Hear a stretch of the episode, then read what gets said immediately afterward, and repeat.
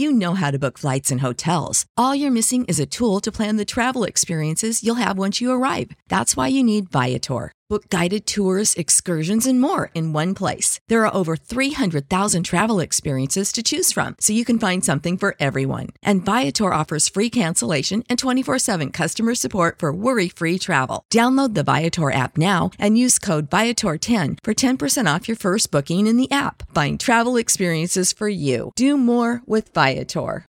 When you need mealtime inspiration, it's worth shopping Kroger, where you'll find over 30,000 mouthwatering choices that excite your inner foodie. And no matter what tasty choice you make, you'll enjoy our everyday low prices, plus extra ways to save, like digital coupons worth over $600 each week. You can also save up to $1 off per gallon at the pump with fuel points. More savings and more inspiring flavors make shopping Kroger worth it every time.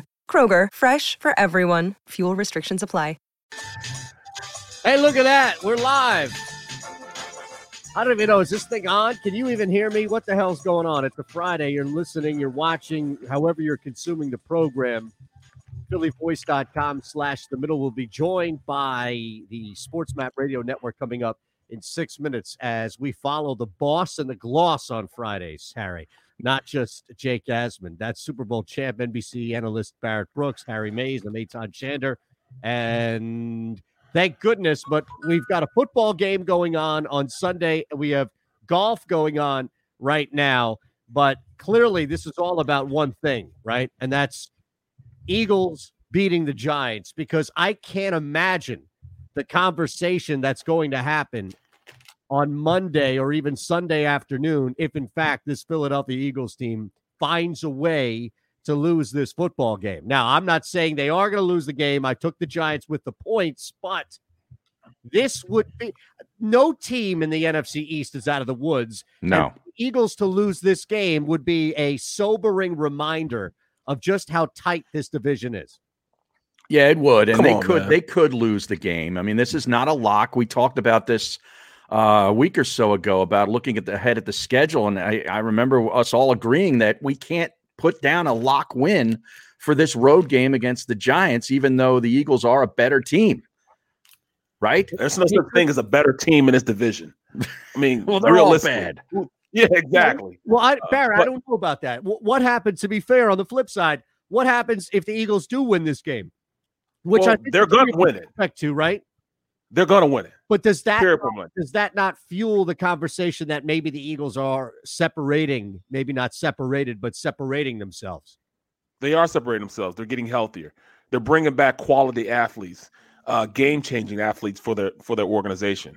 When you have a run game now consistently with a guy that Doug trust Hmm. uh, and Miles Sanders, it really changes the dynamics on how they go about p- calling the game plan. Number one, uh, you know um, how the defense will get more rest with him being on the field. I mean, those are all things that you know with the off the line being um, a lot more healthy with starters coming back instead of backups that were, you know, starters.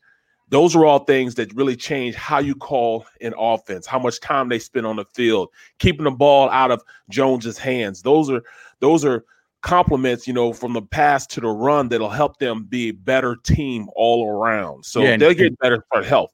And Goedert too uh, might Oh, be back too. Which, exactly. You know, you put Goedert and Sanders in that offense. Reagor, uh, you know, giving him some speed, uh, dynamic, uh, you know, to, to get down the field. I mean, it, it can totally change the way Doug can call the game. Absolutely. Think about who the leading receiver was the last time these two teams played. Do you remember? Da da da. Richard Rodgers. Oh, that's right, the tight end. I think he had five catches or something, didn't he? Yeah, so you would think if Rodgers can do it, then Dallard, Goedert sure as hell can Right. do it, right? I mean, that would open things up where Goedert's going to look like the second coming of Mark Bavaro. Uh, Mark Bavaro. Oh, those were the days, Eytan. I mean, that was football back in the 80s with Bavaro. That was when the NFC East was at its pinnacle. Mark Bavaro. Bavaro, man, come on. He was he was uh he was Rocky esque, wasn't he? Yeah, he was. You He look at him, he was just a hard. Yeah, just a hard working guy that just goes out there, just does his job. You know, Yep.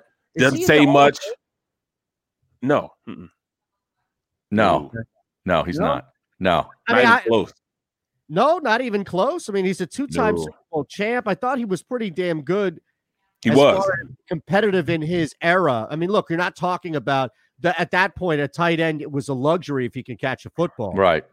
right. Yeah, there, there They were were no number Travis Kelce's really back No, then, no, right? you're kidding me? You'd be Right. exactly. That would be it. I I don't know. I just I, I thought for some reason he would be close, but man, you guys are pretty down on Bavaro. Kellen wasn't. Winslow. Yeah, those were the Yeah. guys that you know. He's yeah. in the Giants Ring of Honor. Well, yeah, he's got to be in that. Absolutely. I, But I'd, no, have to, I'd have to wow, look at the numbers, but I mean, he was one of the best uh, players at his position during that that time period. There's no question about it. Maybe they don't. You know, it's uh, maybe it was tougher to get in as a tight end back then. Probably. No, You you're know? probably right. That's exactly the case. now Exactly. we have the game on Sunday, and it, it's still. And and this is what's crazy about it is we'll be joined by the network in about a minute, so I'll just be quick with this. But this, I think, is going to be Carson Wentz's biggest test so far because he's going to have so much around him that's healthy for the first time in probably a while, especially if Alshon's playing, etc. So all of this, hey, just let wait until guys get healthy, wait until guys come around. This is a game. We can't see Carson go out there throw for 220 and two picks. Wait, wait, did you, you mention Alshon? Who's that? I know a lot of people don't couldn't pick up right now. I'm a Who is- fan. Out of a lineup. I'm still I'm still a fan. I Look think. Alshon Mama is still- Brooks, the first one in. Look at that. Yeah. Hardest working viewer that we have. First one in, last one out. Unbelievable. Philo. Good morning, mom. uh, I know we're, we're going to be breaking here soon, but uh, Jimmy Kempski I- added some good information about the Giants that we have to get to. Okay. Very nice. We also have, and we'll open up on the network a little bit with this. Last night's game, a major statement made by an individual who does not curse. Hmm. This is a Oh, Down Media property oh. in partnership with Jacob Media. And you, my friend, are caught in the middle. The middle starts now on the SportsMap Radio Network. Presented by Rocket Mortgage. Home loans that fit your life. Rocket can. Live from the O'Reilly Auto Parts studios. Here's Eytan Shander, Barrett Brooks, and Harry Mayes. Yes, we welcome you in a football Friday. There still is a little college football going on, so we'll squeeze that in as we have a lot of NFL action, including what happened last night, a major statement made by Philip Rivers and the Indianapolis Colts. We've got I told you. of the NFC East. Hold on a second. I don't necessarily know if you told us so much. Oh my goodness. I think you kind of hedged a little bit and gave what would happen if the Titans won. What would happen? I think didn't you pick the Titans? no, I didn't. You picked the I Colts. said Colts. In fact, I said Colts, and they're going to win by more than a touchdown. I said, well, a touchdown. I said by seven. Colts by a, a, a seven. I said the should give it a Titans, six. but I didn't bet it. I got crushed all around from my pick on the show and Yeah. my pick last night on the TV show to my pick last night on the app. So the only thing that salvaged me last night was looking up and the Titans are down 17 points. I got in real quick live the Colts minus 14 and a half. And what happened was the Titans missed that fourth down. And then after that, it was the Colts. And remember, what saved me at the end was Mike Vrabel. See, everybody's all upset about Mike Vrabel. How does Mike Vrabel? No, he pulls all his guys out at the end. Not me. That saved me a lot of money last night. Mike Vrabel waving the white flag with 2.30 left and three timeouts. Thank you, Mike. How about how horrific their special teams were Oh. last night? I Oh, mean, my my. God, they had a punt block, they had one return for a score, they missed a field goal. I mean, just awful all around on special teams. And it goes to show when it goes that bad in that portion of that part of the game, that's that can lose you football games. And like it just did. I mean, Mhm. offensively, Indianapolis really wasn't doing anything special. It's all the extra stuff, like you know, getting the little little little cherry on top with special teams. I mean, that, that's what won the game. Short for the, for the fields, yeah. Yep. Yep. And I And it couldn't was believe like- it couldn't was run like- the ball. It was like NC State on parade last night. You had, of course, the the ancient one, Philip Rivers, who went there. You had Jacoby Brissett coming off the bench for a touchdown, and Nyheim Right. Hines, of Yeah. course, is a young, uh, nice running back from NC State for the Colts. who just Yeah, won the yeah. starting job, mind you. All right, we're back in three minutes live on the stream, phillyvoice.com slash the middle. And you're listening to the show on Sports Map Radio. The The, the middle. Are you calling him Yannick because you can't pronounce Ngakoue, or is he like a soccer player to you that is good enough to be called by his first name only? It's not like he's Cher status, Right. where he has deserved his own Or name. Ronaldo. Right. That's Right. probably yeah, because you went Yeah. soccer, so I should have stayed soccer and not gone Cher. But I do think right that we're talking about a guy who's probably just more known as Yannick Right. than Yannick Ngakoue or just Ngakoue or that guy who was disgruntled in Jacksonville. Although Cher on that battleship on that video that she did a ton of years ago, man, I still go back to that. That- Now we got shared. Yeah. Now we we transferred. if I can turn Cher. back time, isn't that the song? Are, are you that in on the Cher video? Like I couldn't tell you a share. Yeah, yeah. If I could turn back time, it was on this battleship. I'm watching it right now. The Middle with Eytan Shander, Barrett Brooks, and Harry Mayes. Weekdays from 11 a.m. to 1 p.m. Eastern. The philosophy that guides my work as an attorney is number one, that we are in place of a position of trust. And that trust provides a certain obligation upon us that we must um, fulfill for each and every client. That a client just simply isn't another number. Uh, while we may have many cases here, um, the client only has one. And they deserve the utmost attention, information, and a full and candid um, relay of the aspects of their litigation and for us to be available for questions. We understand that the questions involved in litigation go beyond the case. Uh, the clients often have many challenges that they have to face as a result of the um, incident that led them to us. And we must first and foremost appreciate that and make sure that we're there to help throughout not only the case, but also throughout the client's life.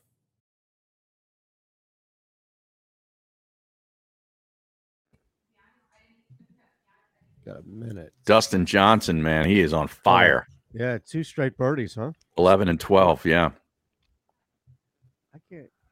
I consumed about an hour and fifteen, maybe an hour and ten minutes. Of the golf. Yes.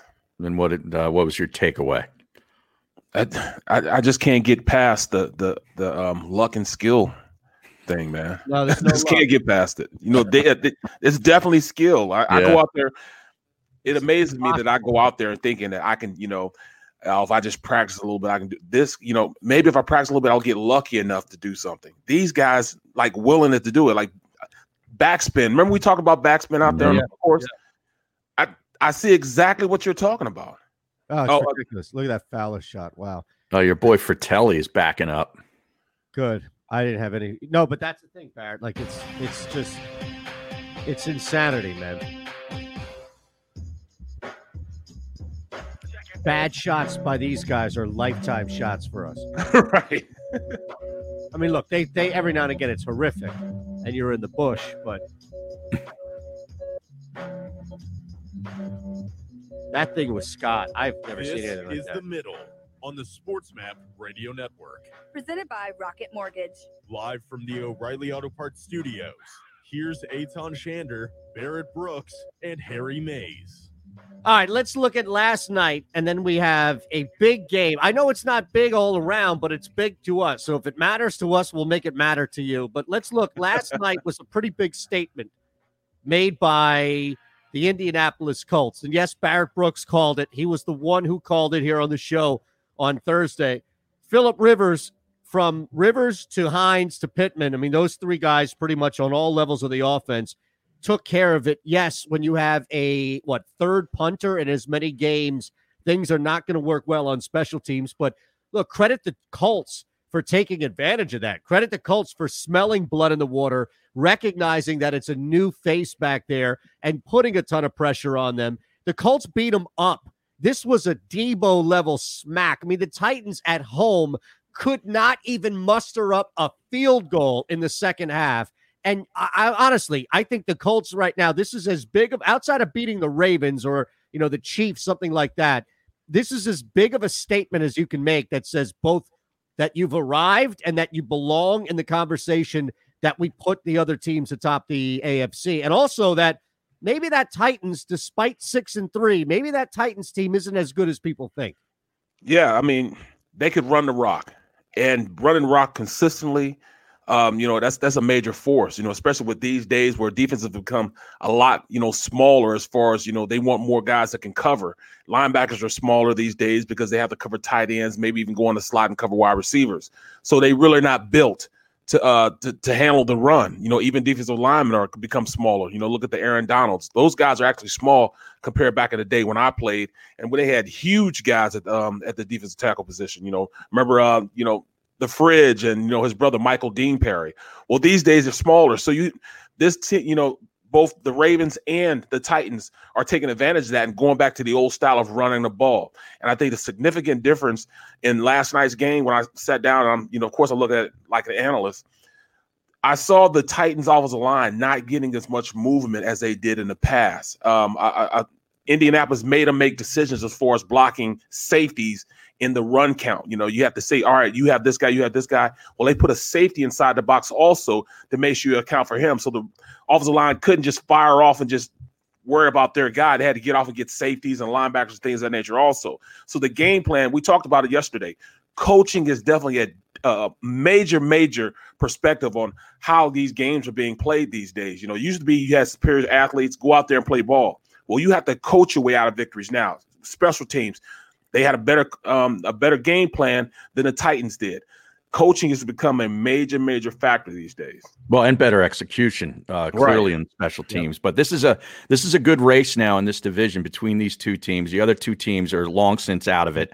Uh, and and they're going to have a rematch in two weeks in Indianapolis, so, uh, which is I mean another big game. Uh, next week, Indianapolis has the Packers, the Titans have the Ravens, the Colts still have the Steelers on the schedule on a road game in December, and the um, the Titans still have the Packers on the schedule. So plus their divisional game, so going to be a great race. Well, that's yeah. what last night is so important because it's kind of like the opposite element. Or no, I guess it would be the technical, it would be the same, except the teams are just horrifically bad.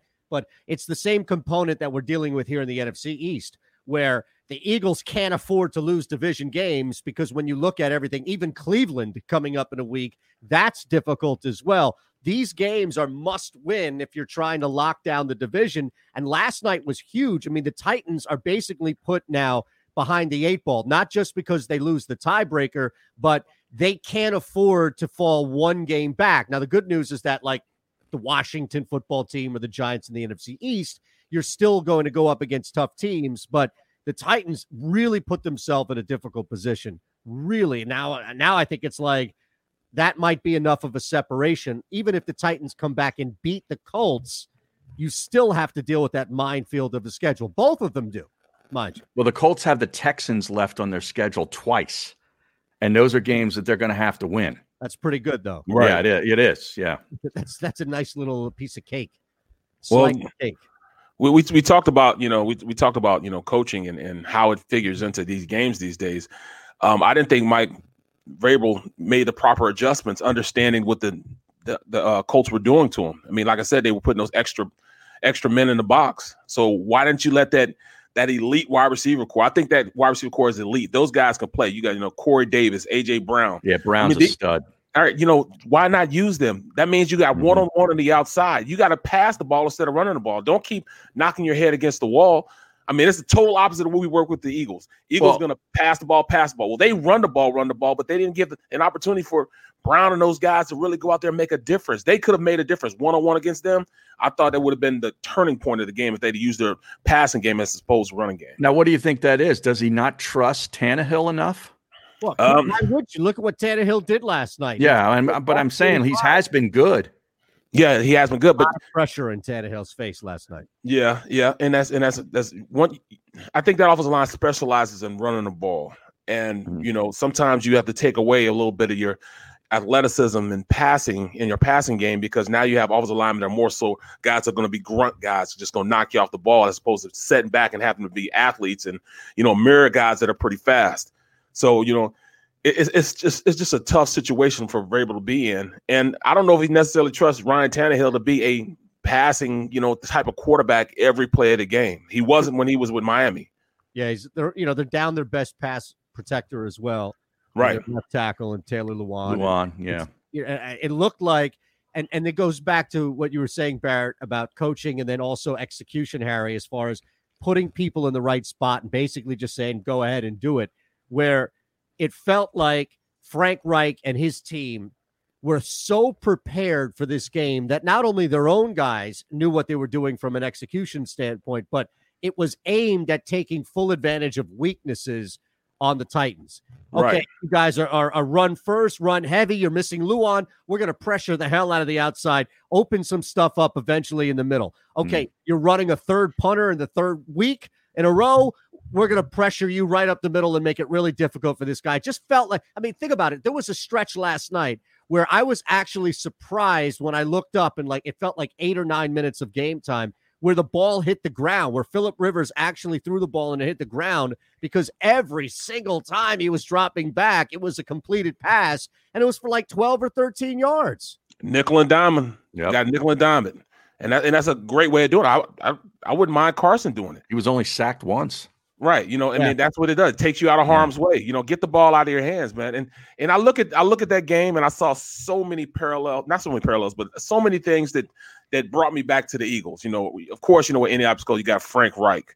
Uh, Mhm. you know, guys like that on the roster. You know, I mean, guys like that that you know were influential in uh, them winning the Super Bowl. But then I started looking at even looking at um, the Titans. I mean, Dennis Kelly. We lost that trade, man. We traded. We got you know what's it, Dorial Green Beckham, Mhm. and they got Dennis Kelly. Dennis Kelly is the notorious DGB, as he was known in Philly. Right, right. Yeah. And we lost that trade because, I mean, how long did we have him on on the roster? Not long at all. But look at Dennis Kelly. He's start. He's been, he's been a starter for the last three years. Starter Well- on both sides. I'm glad you brought that up because Frank Reich seems to be at least here in Philadelphia. And, and look, this has now become a national thing because Exactly. the NFL has picked up on this. And there, I don't know if you guys saw this specific story. It came out a couple of hours ago, but it, it falls in line with what you're saying about Carson Wentz. We've looked at Frank Reich as the symbol of accountability. And when Reich is gone, it seems like Doug Pederson is doing whatever the hell. It's like a substitute teacher is Mm. now running this thing as opposed to Reich, who was a coordinator, mind you, Right. time, but still like accountable and, and Flip as well. John DeFilippo, the quarterback coach at the time. Well, it's come out now, and, and again, you can take it for what it's worth, but it continues to pile up. Unnamed NFL coordinator calls Wentz, quote, atrocious, rips Eagles coaching hierarchy, says there's no accountability. I'll read you the quote. The Athletic took a look at its quarterback tier rankings. The coaches, coordinators, and execs who weighed in on each player weren't afraid to make their evaluation blunt. I'm reading that from the but post- not public. but not public, right? And I think the Athletic even said that, like this is an off the record thing. So Mhm. yes, we'll blame everybody involved for fueling this. But here's the quote: Wentz needs to hit rock bottom because his decision making is just atrocious. He doesn't know when to say when. Everything is trying to extend the play like it's the last play of the game every play. They have all these coaches, all these analytics guys, but there isn't anybody holding him accountable. He is not afraid of anybody, and he's not accountable enough.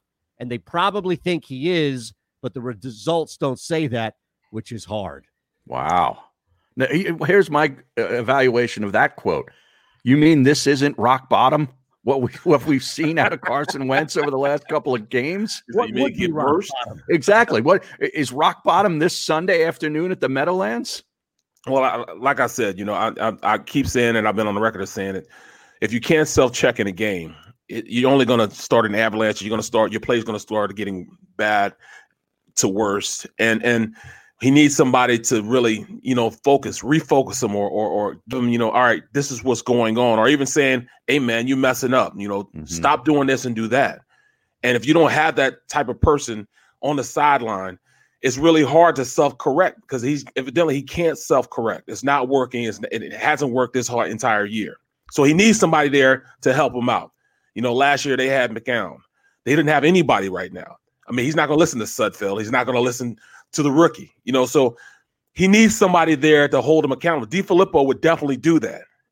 And Do we he's gone now. He got his he got his ass out of there. Period. Where point where blank. is he now? Because he's moved around a few times. is he Chicago? I think he might be in Chicago. Um, quarterback coach or something in With Chicago. Nagy.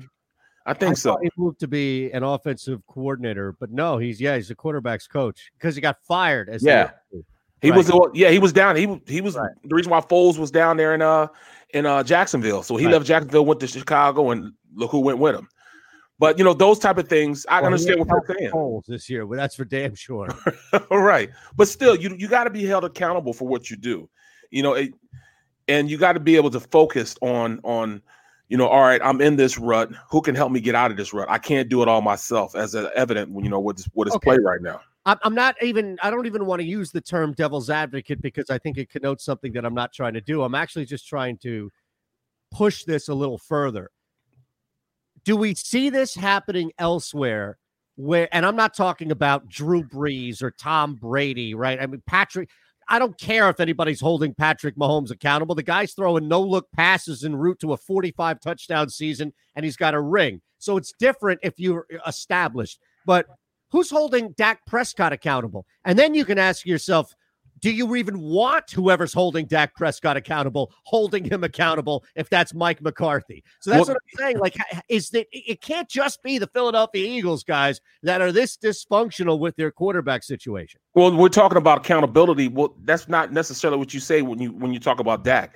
Dak is a system guy. Dak plays well within the system they put him in. He's not really trying to go out there and, and play beyond the system. Well, Carson's different. Carson is. He's trying Yeah. to play beyond the system. He, I don't know if he, he's at that status that he can do what a Russell Wilson does, Yeah. or do what an Aaron Rodgers does. That's hero ball. exactly. That, you so know, Jim, Jimmy Kempski, I think, calls it hero ball. You know, and- Yes, and it's like Russell exactly. Wilson does that each and every week because he's able to do it. well, he He has has to point, also. Right. The original hero ball was Russ Westbrook back on the Thunder. Oh, That- yeah. Okay.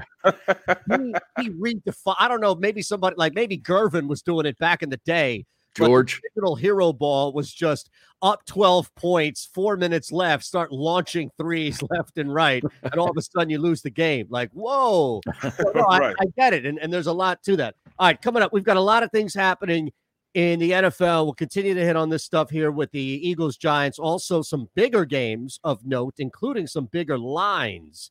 And also, breaking news regarding the Masters. Yes, that's right, the Masters. And you'd be surprised. Barrett crushed that over yesterday. So we have a lot going on here. It's the middle, phillyvoice.com slash the middle. And of course, listening on Sports Map Radio. The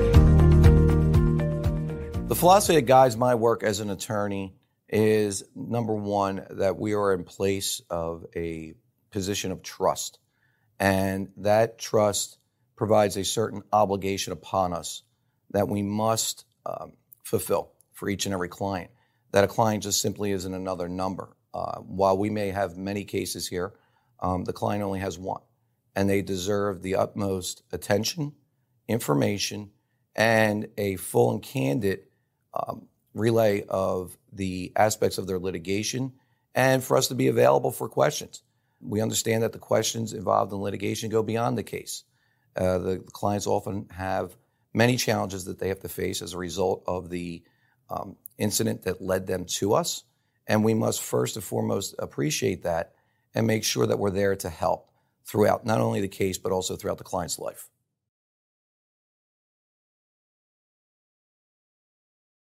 All right, two minutes. Two minutes. What am I doing? 29, 29, 29.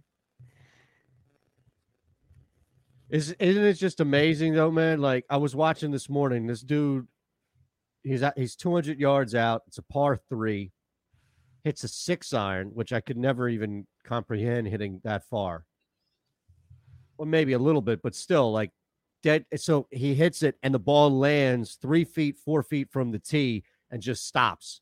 Doesn't even move. It just stops. And I'm like, my goodness, man. I it's just it's such a deflating thing, you know? Would you say there's there's a guy out there that doesn't have anything lower than a than a than a six Oh, that's six iron Seven, yeah.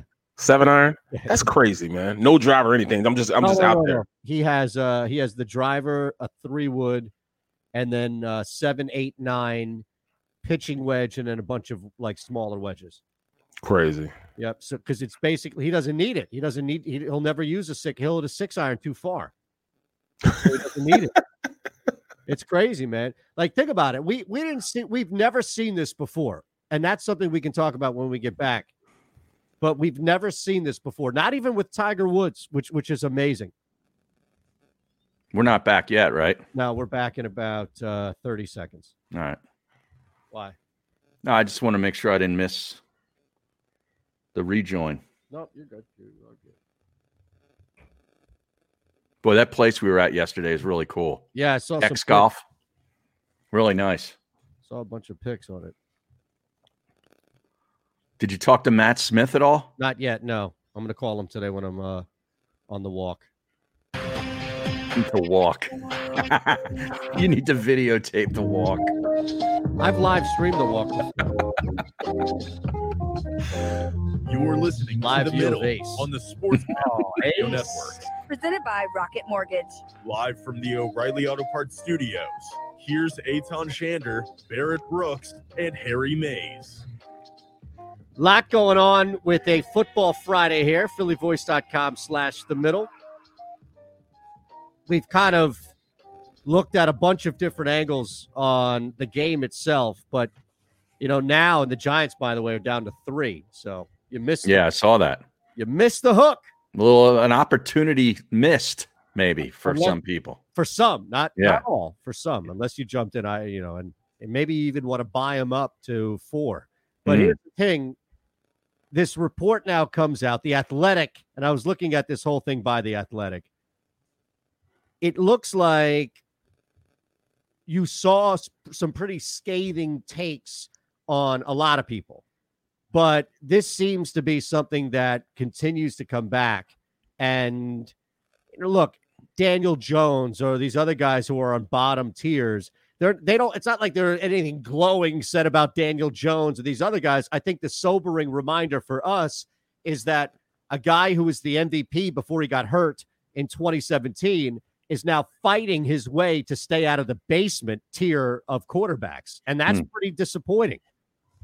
Well, yeah, you're right. But I mean, what about the guy that was drafted ahead of him out in Los Angeles? There's not a lot of glowing praise No. coming out for for Goff either, right? Nor but he, no, I, I agree, and he is now you know considered like a system guy, right? But it's the He is, coach, yeah. the coach that takes all the sort of the shine, and it's his offense, and he sort of has, I think, a bigger stamp on what they do as a football team than maybe Doug does. Well, you know, I told you before about um, uh, Bobby Hoying Mhm. and how much of effect that Gruden had on him. You know, when he first started and became a starter. For all right, you know, with 322 wide stick nod, you're going to throw it to the nod route, get it to the stick nod route. Don't worry about anything else. And the defense may pick it off in, in practice, but no, during the game, I don't care if you pick it off in practice. You just throw it where I tell you, or you know, whatever it is. You know, he would tell them exactly where to throw the ball, and it Mhm. worked. He, he it had some success. You know, and came back the next year, Gruden left, and now he has to read a defense. Now he has to understand. Now he has to make the decision, of and he where to put the can't do it. Yeah. exactly. So, I'm um, not saying that Carson like that's, that's definitely not what Carson is, but I I know that there's a lot more control in Carson's mind to do what he wants to do and Mhm. run the office the way he wants to run it, even within the play and the confines of what the play is designed to do. So, if you're not following what the play is designed to do and doing your own thing and freestyling, who's going to hold them accountable for that? And that accountability is what people are starting to think about and say now and understand that, you know, coaching has a lot to do with a player's success. And a, a coach can make a player better than what they are.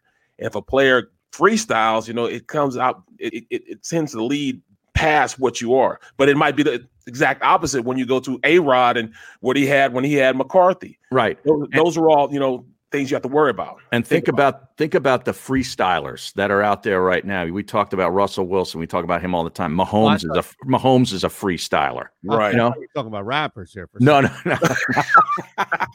no, not not autonomous. Although if you want to give us a couple No, of no, I was- bars. I was going to see if we could get Monch on or something for the Eagles Giants prep. And Oh, Pharoahe? Yeah, but no, go ahead. you may continue. I apologize. No, but I mean, you look at these freestylers. Carson is not one of those guys. He, and, and and you know, McMullen made the, the point of a week or so ago. Stop trying to be Brett Favre. You're not Brett Favre. Right, right. You know, right. be more of a system guy. And as you get your players back in in you know positions of wide receiver, tight end, and running back, then things will be fine. Yeah, sometimes you want to push too hard. Yeah. Think you have to be more than what you are because the talent around you isn't what you think uh, you could you could flourish it. And I understand that, but sometimes you know it's good to just be a system quarterback. There's nothing wrong. I mean, it's not a cuss word. You know, No. I mean, there's a lot of guys that have won Super Bowls being system guys. The problem know, now, though, is is that you've piled on, not you specific, but I'm saying we have a, a complete pile on this weekend where this game now has way more added drama to it than necessary for a guy who it looks like needs as little stuff around him as possible in order to truly flourish. Carson Wentz is dealing with his idol in Brett Favre going public saying, well, you know, uh, they should have kept Nick Foles.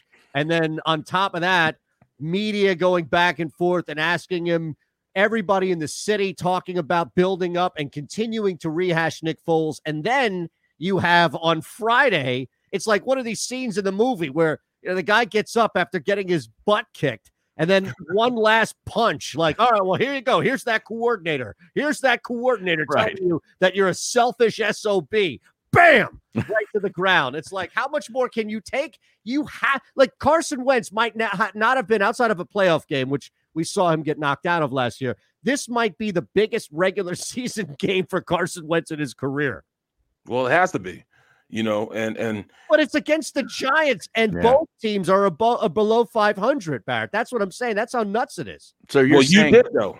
but so you're saying, Eytan, that he needs to look uh, extra special on Sunday. He can't just game manage this thing and you know, uh, you know, win the game by three points, not do anything too extravagant. You know, a hun- you know, 220 yards passing, one touchdown, no interceptions. That's not going to be good enough. No, no, no. That's fine. My Hmm. point of it is that you can't afford to do what you've been doing if you're Carson Wentz. Turn the ball over. Exactly. And you can't. God forbid this team loses because for Wentz, and this is more of I feel sorry than an attack, is for Wentz, he's now going to open up. I, people are going to be talking about it. Brett Favre is going to be right back on first take Monday morning if Carson Wentz throws three interceptions and the Giants win. And it's going to be, see, you know, Nick Foles. Nick Foles could be sitting on his hand warmers at the half bench for Mitchell Trubisky, and it Right. would still be about Wentz this, and then now all about being selfish and all. That's what I'm saying. It's it's like Wentz has three people he needs to answer to: Brett Favre, this ridiculous coordinator, and himself. That's tough. Man, Not easy. All right.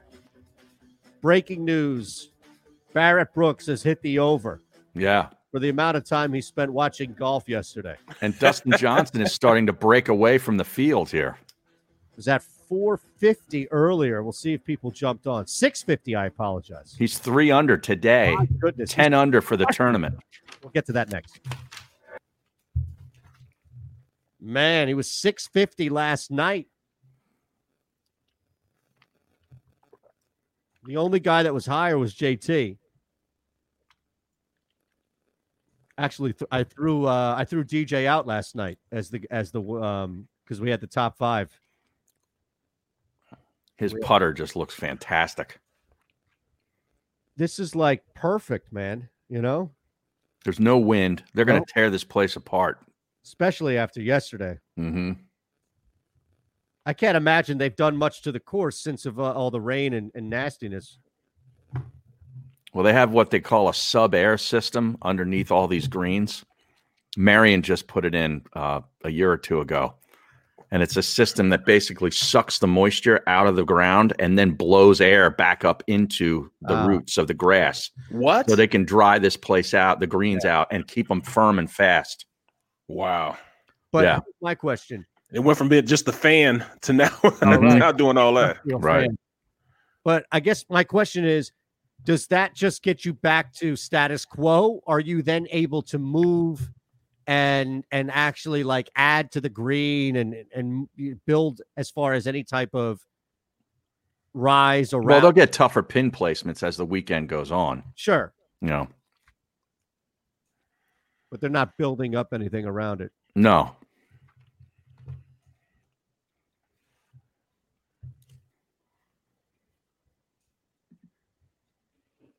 Hmm. Golf Network isn't even showing anything still. No, it won't be till one o'clock now. There'll probably be extra golf on tomorrow morning early again, just like there was today. Because these guys are some teeing off at like two forty-five. They're only going to Oh, get like eight holes in. Yeah, there's no way. Yeah, Oh, ESPN Plus has DJ's group. right. Yeah, you got to pay for that though, right? Yep, yep. Yeah. I'm just watching the uh, online Masters. Uh, and I'm, you know, I was I was I was looking at it. Right? I was look- seeing how uh, how all these guys are, you know, just sitting there on the sides of the golfers. I mean, just sitting there. You know, I mean, they're not. I mean, it's not even a what? It's not even 30 yards. You know, the width of the greens is like 30 yards, Mhm. and there are all these guys just sitting there. You know, taking pictures and all this. And I was just thinking to myself, if that was me sitting there, I'd have probably killed about 15 people throughout the day, you know, hitting them as I'm what trying to hitting them drive. with balls? right. and Tearing them up, man. I'm, I'm talking about they're right there, right in front of them. kind of like the Carolina Panthers this weekend. Mm, What's that number at? Uh, five and a half, six, Hosting the Bucks. Six. I see it here. and I like Seattle. Yeah, I like Seattle too. I'll take points with Russ all day. Say the Packers now. It's down to 13. This is the middle on the sports. Yeah, that's a hold your nose game. Presented by Rocket Mortgage. Just take the points and hold your nose. The Auto Parts Studios. Here's Lay the Eytan Shander, take. Barrett Oh. Brooks, and Harry Mayes. So Ron sent this to me. Guys were talking about it in the morning. We've got to credit Tony D on this one. And I'm going to read you the email because it's rather fascinating. I don't know how often we've had this in the NFL. But with the Colts defeating the Titans last night, we know both teams now are six and three. hmm So seven outcomes need to happen on Sunday in order to have 11 teams with a record of 6 and 3. Let's see how realistic this is. It's it's no points or nothing like that, just a matter of outright victories, okay? hmm Browns over the Texans. Fair enough. Right. Raiders over the Broncos. I would think that's decent, right? Yeah, there's a good Chance probability there. Dolphins over the Chargers. No offense, Ron, but look, the Mhm. Chargers will probably keep it close and then find a way to lose it. That's what they've done. That's what they do. Yeah. Then it gets a little tricky. Rams over the Seahawks. Mm. Now, No. it's possible, Well, yeah. right? It's not something that we should write off. It's it's possible. And look, I'll take the points with the Seahawks, but the Rams at home beating Seattle would not shock me. I think I'd be a little more surprised if Arizona beat Buffalo, but that's also what needs to happen. Mm-hmm. They're at home, Arizona. Correct. So it's not again, both scenarios are doable. hmm Even if we don't believe it's going to happen, both are very doable. Right. Now it gets into the realm of uh Pa- Ravens. yeah, Patriots need to beat the Ravens. No. That ain't happening. And then the one that definitely ain't happening is the Jags over the Packers. right. Right. But in reality, we could have nine teams. If you take the Jags out and the Patriots out of teams that need to win, Bucks are on a bye and they're already at six and 3 Mhm. We could have nine teams that are six and three, ten technically. If oh no, yeah, nine teams right there. If you want to look at it, Well, the Bucks aren't on a bye. They play Carolina. they were Right. right. So they're sitting at six and three right now. So coming into this, right, it would it would basically be a matter of looking at those scenarios playing out. But you could have nine at six and three. Six Hmm. and three is a pretty damn good record. It is. And for a bunch of teams to all have a similar record, you know, it's not like a, a four and four or like a four and five type thing. Yeah. I, Usually you have that middle pack in the NFL. I know a team not far from where you and I and Barrett live that would kill for. They pay for six and three right You now. ain't never lied. You're right. and you know it's, it's it's ridiculous because you know I I don't know. I mean, I, I sit back and I'm I'm trying to go through, you know, the scenario on, on on which this team could be more than win more games than than than seven games, and I it's it's slim to none of a chance for them to do it. Well, I mean, they'd have to beat both Cleveland and Arizona Right. and win the division games, right? That Right. gets Yeah. them to eight wins, I think. Yep. But you really think so? That's I mean that's the thing, you know. I don't.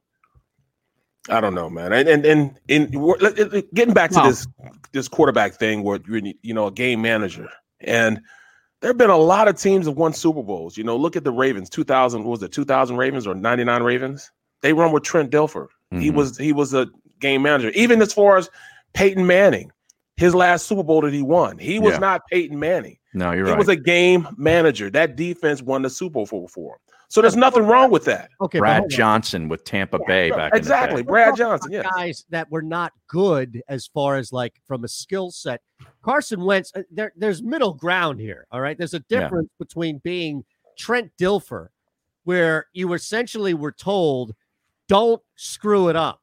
like that's the game plan. When you talk about a game manager, Barrett for Trent Dilfer, it was "Don't screw it up." Like that was the game plan for him. I think Wentz, and, and look, there has to be a difference between coloring outside the lines that Wentz is doing and being able to put together a really beautiful painting. Whereas these guys, all they did was use like pencil because it was just easy to do. I mean, Wentz has talent, Wentz has skill. He should be able to thor- like thoroughly flourish in a system outside of like those guys. I mean, Brad Johnson, come on, we're talking about another guy who was just like, don't do anything bad to screw this game Yeah, he was like a journeyman quarterback, Brad Johnson. right. Right. But I mean, it- think back to the last time these two teams played a couple of weeks ago. We saw we were in the same situation where Carson needed a good game, right? And we were, I remember saying, "Hey, Doug, how about you go the, with the no huddle in the opening drive and get him into that rhythm?" And they did it. The first couple of uh, plays in that series were no huddle. They went right down the field and scored, and everything looked great. And then it went haywire until the fourth quarter when Carson just, you know, put the team on his back and won the football game. But in between, everything went wrong. And some of that was on Doug Pederson. Yep. Some of it. A lot of it. Half of it. Yeah. Maybe 35 to 40% of it. But you're right. Terry Bradshaw says the Steelers are going undefeated. How many Oh, yeah? former Steelers are going to come out keep saying the same stuff? My goodness. They'll all be on first take, one after another. At least promote this show when you go on first take, Barrett, to tell the world that the Steelers are going to go 16 and 0 and win the Super Bowl, please. You know, all my all my former teammates, you know, I follow them and they follow me, and uh, and that's, I, I see them on that all the time. You know, did, did you know eight and 0, 9 and zero. You know, they just keep the keep the wins going, and I'm just thinking to myself, wow, you know that that you know it's a far cry from what I'm experiencing every Sunday. Who's the didn't experience that? of all that? of all of you guys that played together and all the guys that you keep in touch with, who is like the biggest? Like every Sunday, you know, the whole house is decked out. Like rah rah Steeler guy. yeah, yeah, steal it like wearing his own jersey and all this stuff, like still crazy, and the whole family is either there in Steelers gear or they're out of the house. Who's the biggest, wildest, craziest, savage fan out there that you Hmm. That I played with. Um, that's still doing it, right? That's what I'm Yeah, yeah. saying. Like, I'm sure that that if it's a chat or if it's a text, group text, or as you said, people following you and you guys going back on social, is is there anybody like that who's just like, so, you know what I'm saying, Harry? Like, I don't know if I described it in a proper way. Yeah, I don't know that there there are are players at are any players like that anymore. Not really. I mean, I think the closest guy is uh Mike Logan. You know, he's a Pittsburgh guy. He went to West Virginia, Pittsburgh Mm. guy, still lives in Pittsburgh. Um, you know, he's he's Pittsburgh fan through and through. Grew up, was born from the womb a Pittsburgh Steeler. You know, and he finished his career with him, won a Super Bowl with me with him. So, you know, he's still that consummate, you know, Super Bowl Steeler, you know, I mean, he he, he is Mr. Mr. Pittsburgh. And, you know, so I would say that's that's probably the closest guy, you know, but you know, you know, like I said, I follow a lot of guys, you know, like um um Harrison. He's he's he's just that's that's all he can be. you know what I'm saying? I mean, they, we call him silverback. All he does is lift weights. You know, James Harrison is just a, you know, just just a, a football junkie, lift weights junkie. You know, I, he spent like he's one of those guys that spend like a million dollars on his body, probably still. You know, that's just who he is. So he's he's a guy that so focused and hyper focused on uh training and and and and and you know being a Steeler. So is Harrison watching old games like I'm watching reruns of King of Queens? It's just on in the background in the house the whole time. Oh, he's not watching anything else. That's He's what I'm, wa- saying. I- I'm not watching anything else either. Right, he's He's watching old games. He probably does. I wouldn't doubt it. I wouldn't doubt. It. I mean, he's not just gonna watch regular TV. Right. He- He can't lift weights to you know the young and the restless. You know what I mean? You can't lift waste to the King of Queens. You can't do it. I mean, you got to have something that can get you high. So you know that's all he wants to do: lift weights twenty four hours a day. That FanDuel commercial he's in is pretty funny. right. Where he tackles the dude. Yeah, Right. it's like he doesn't get paid unless he tackles you. Hey, look, this you know this is this is wild though, but um, I had just got signed by the by the Steelers. This is like this is like year uh you know year eight. This is year eight for me, and he um he was a he had, he was a rookie the year before. They cut him, and he went to um he went to the Ravens, and they cut him too. So they brought him back in this year that year when I was there, and when I'm sitting there, and I guess I look kind of young. And I'm, I'm sitting across from um, Joey Porter and James Farrior, you know, by the way. Appreciate it, man. So I'm talking to him, man. You know, we're, we're just chopping it up, and he comes and sits down. He said, "Hey, man, go get me a drink." Thinking I was a rookie or something because he had just got there. I looked at him like, "What?" You know, so now I'm hot now, so I'm, I'm ready to cuss him out. And and and James Farrior and, and and Porter, they just cracking up. They just laughing so hard because me not I know them because I mean me and James Farrior we're in you know we knew each other from from playing against each other for years, you know. So and he finally tell him, "Hey, man." That dude right there is an eight-year pro, man. He's been in the league eight years. He's like, oh, oh, oh, oh, my bad, man. My bad, man. I thought you was a rookie, man. My bad, man. But that's the type of guy he was. You know what I'm saying? Hey, uh, come give me a piece of chicken, man. He was Deebo for real. That's Hey. hilarious, man. Dustin I mean- Johnson just made a bogey. So what is he at now? He's at nine under for the tournament, two under for the day through 14, which is his fifth hole. He just Okay. bogeyed the 14th, which was his fifth hole. Because he teed off again. We everybody teed off a little bit later because they had to wrap up the first round from yesterday. hmm But right now he has a pretty decent lead. Two shots Two over your boy Sungjae. I know he's already one under through three. This might- Sungjae. I love Him and Casey, huh? Yeah. Yeah, Paul Casey's there as well. How about the shirt Paul Casey was wearing yesterday? Is that the ugliest golf shirt you've ever seen? now? I missed it. Can you send me a pic and I'll I'll, it I'll send it to you. Nike wears makes the biggest crap I've ever seen. Is it a Nike shirt? Yes, he's a Nike guy. No, It's didn't free, man. It's free. Yeah, That was the biggest thing, you know. I still wouldn't season. wear it. Free man. You know what? To make things, you know, make it worse. Like I get, I got a Nike contract, and um, I never got any money though. I wasn't, you know, big name guy. You know, I was starting. I didn't get any money, but I would get merchandise. So they would give me fifteen thousand dollars worth of merchandise. Now this is back here. My kids are like maybe five and six years old. You know, when I really started making, you know, a lot of money for for Nike. So as we're going along, you know, that I got him a Nike every single day.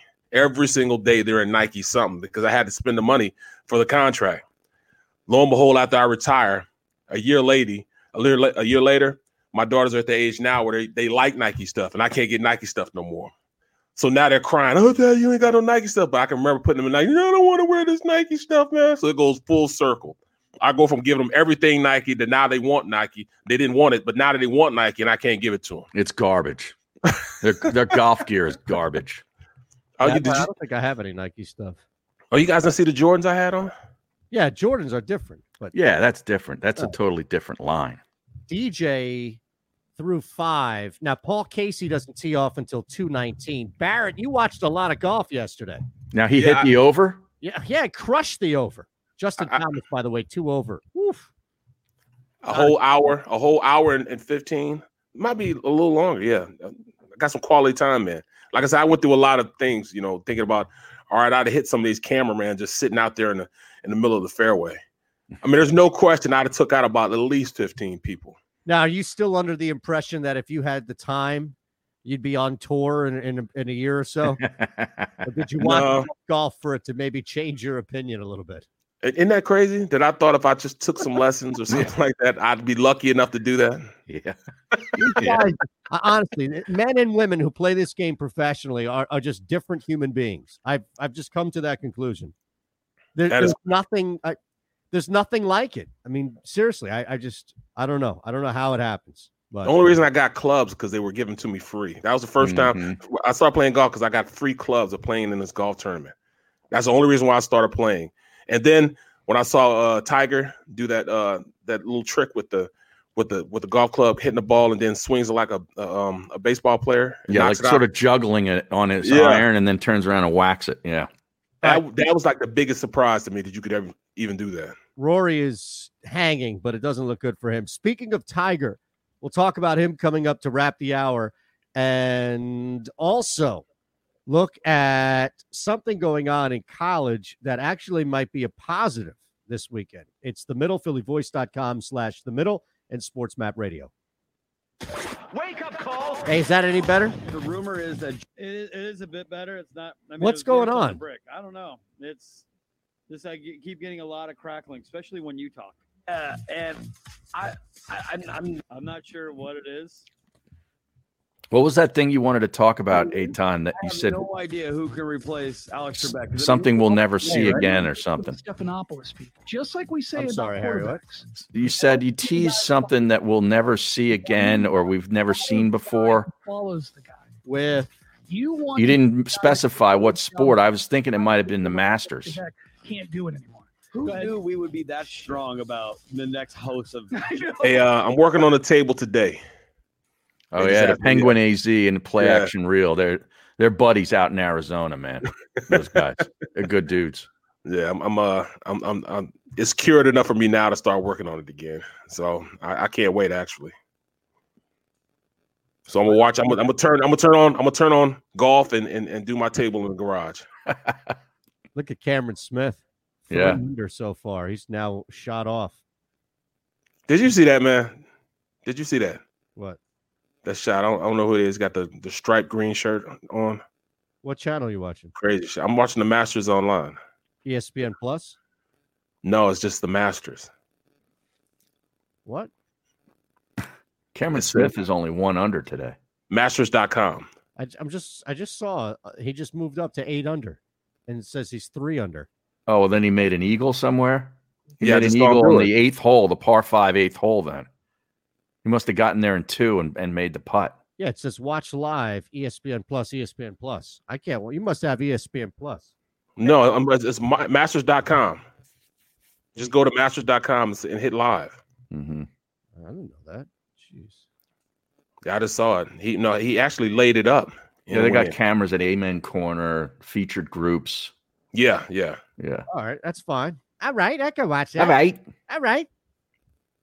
Love sausage. Okay, you'd rather have the cashier say love feature sausage. groups, right? I think you got to go feature groups as opposed to a whole, right? I'm like, yo. Yeah. Yeah, definitely got to roll feature groups here. Live Amen Corner. I don't Dude, my my dog just jumped up and she she just fell asleep. And I'm trying to do the show. She just fell asleep right in my arms. I'm sitting here with the dog in my arms. Wait, now masters.com doesn't have Smith up here. It's already going there. They got Michelle Wie on the commentary here. Nice. How about Sung Jae, huh? Yeah. You went in the water on 15, or you you might have won that bet. I was pissed off about that. God, that guy, I mean, uh, look at this. He's eight under.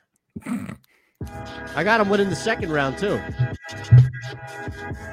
Oh.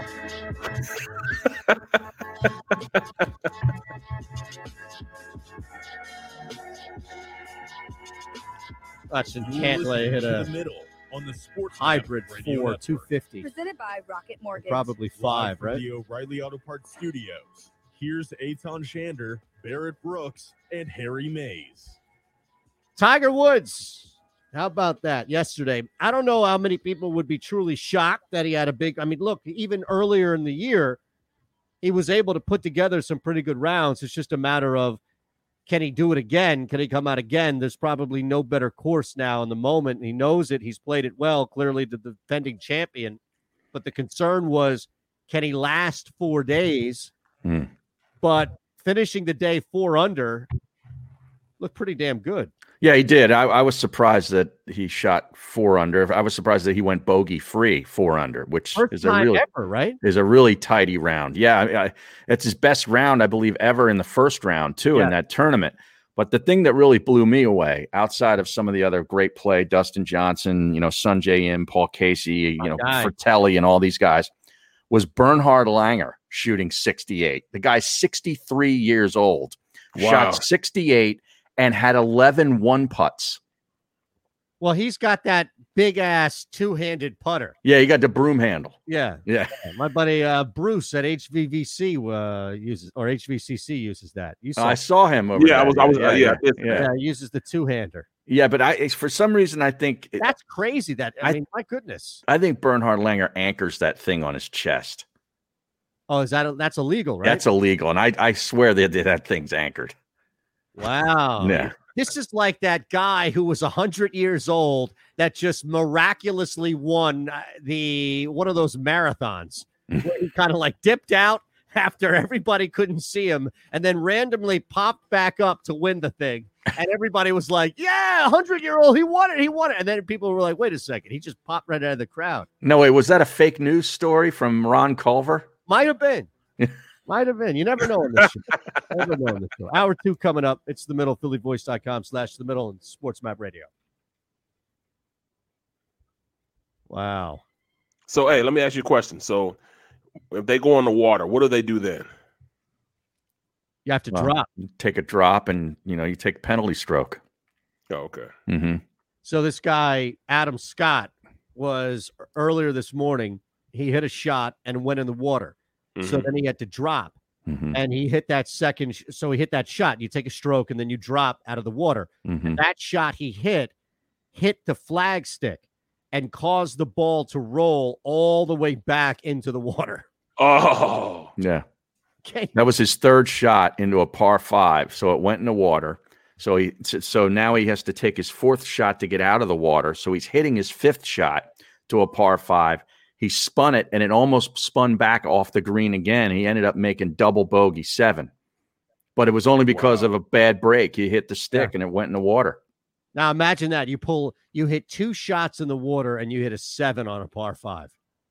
He only hit one one in the water. Oh, I thought that was a draw. I thought the shot No. on the flag stick was Mm-mm. after he dropped. No, no, no, no. He, his his third shot from the fairway hit the stick and bounced into the and rolled into the water. Then he took a drop, hit that shot onto what the do you green. do? Well, how do you hit? How, how do you do? How does the drop work? Where, where do you put the drop?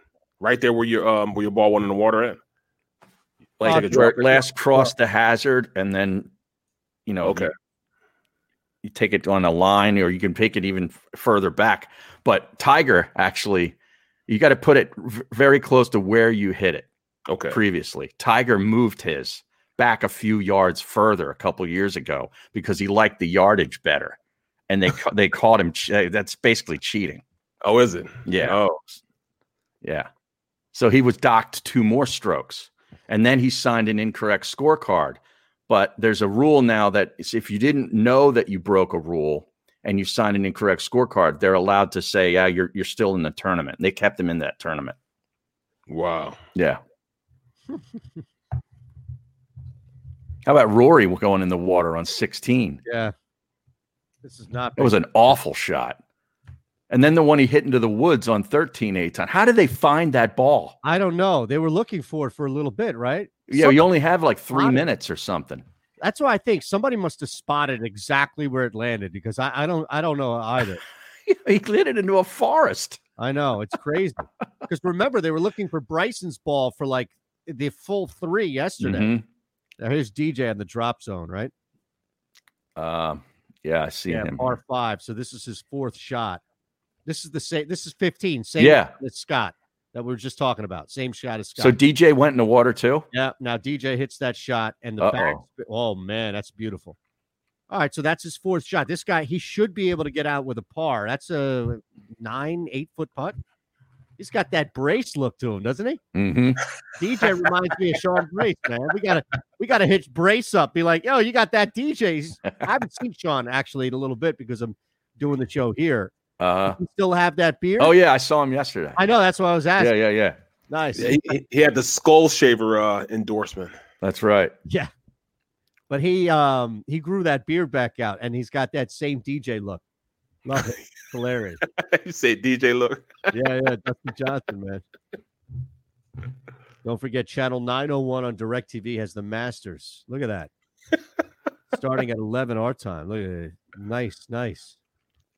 Yeah, I can't do. I can't do the ESPN Plus, Disney Plus. What am I buying this for? How about ESPN's website screwing up?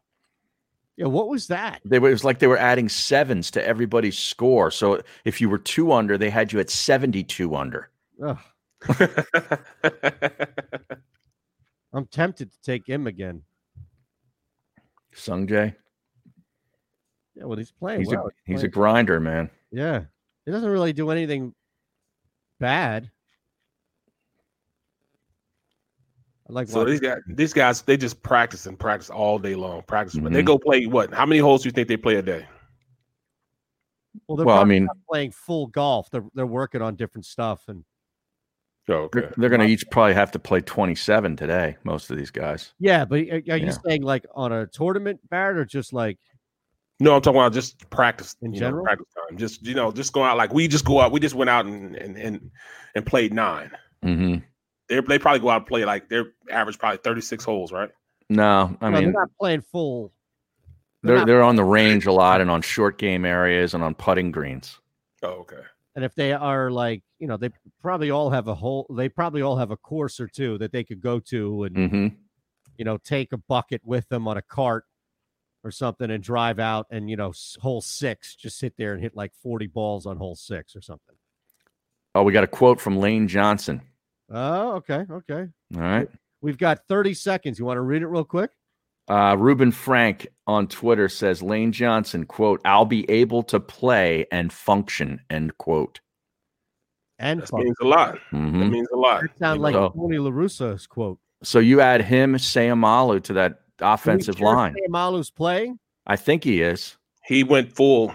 He had full practices the entire uh the week. Well, ones that they did have. He practiced full. Well, you really, ho- you better hope this guy doesn't throw the football into the Giants' defense, man. That's all I'm saying. That's all I'm saying.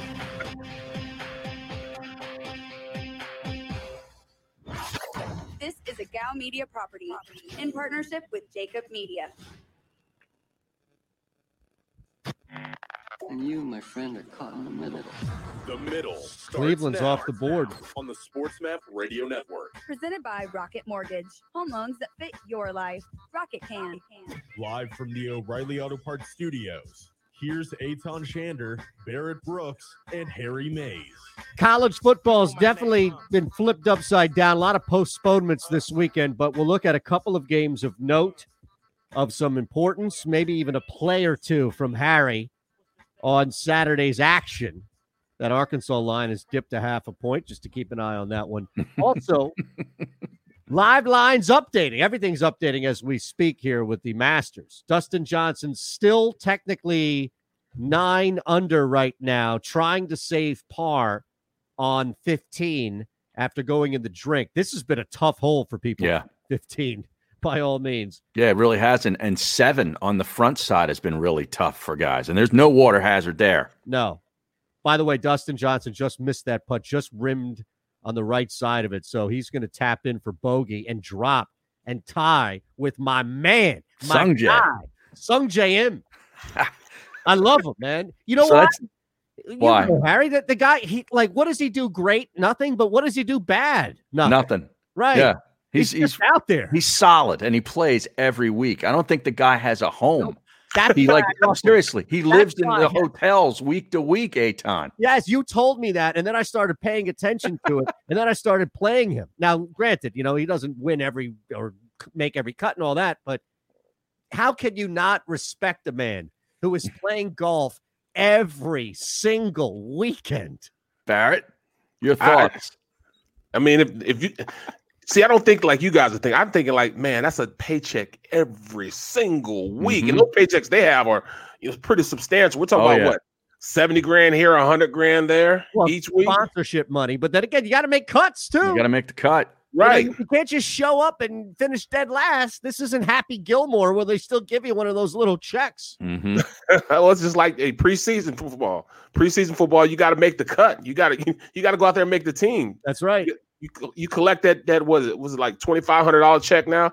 each week during the preseason until you get the big check. You know, that's what you got to get to the big check. What's league minimum on the PGA Tour? You think? What do you Like, mean who's the guy that we, we should find that out? Who's making the least amount of money on tour this year? the least amount? Got to think about that. We're back in three minutes, live on the middle, phillyvoice.com slash the middle and sports map radio. Right? I mean, who's making the least amount of money on tour?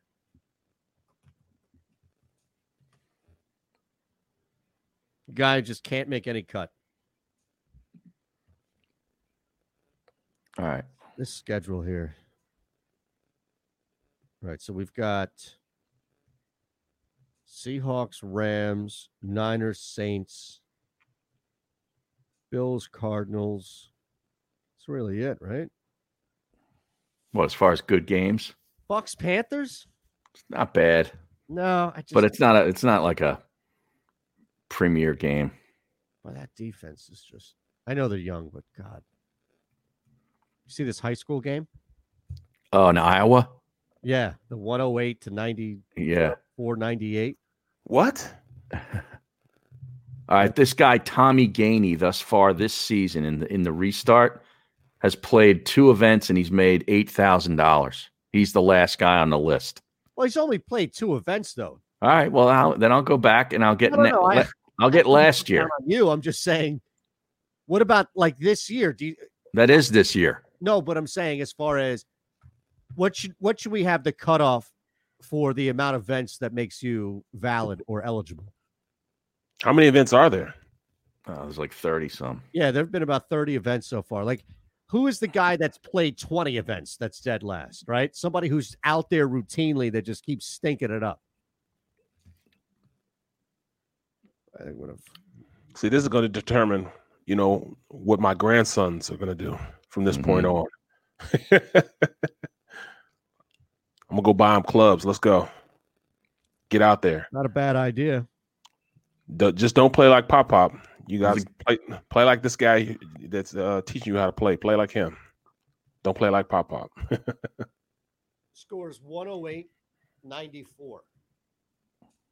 There were 91 guys last year that made a million dollars and up. What? 91 guys. Wow. And the guy who's in 91st played 25 events and made a million two thousand ninety-five dollars. That's the guy that we should be emulating. Brian Stuard is his name. The dude that just showed up and still collected a check. Now that doesn't even count sponsorship money, right? No, no, it doesn't count that. This is just Right. tour earnings. Guy probably got a hundred thousand just for wearing a pair of Oakleys. Mm-hmm. Wow. Unbelievable. Pat Perez, 90, he's in 90th place. 18 events made a million a million ten thousand nine hundred and five dollars. So he played in two less. Mm-hmm. Wow. No, he played in seven less. The other guy played 25 events. Oh, is that He played in 18.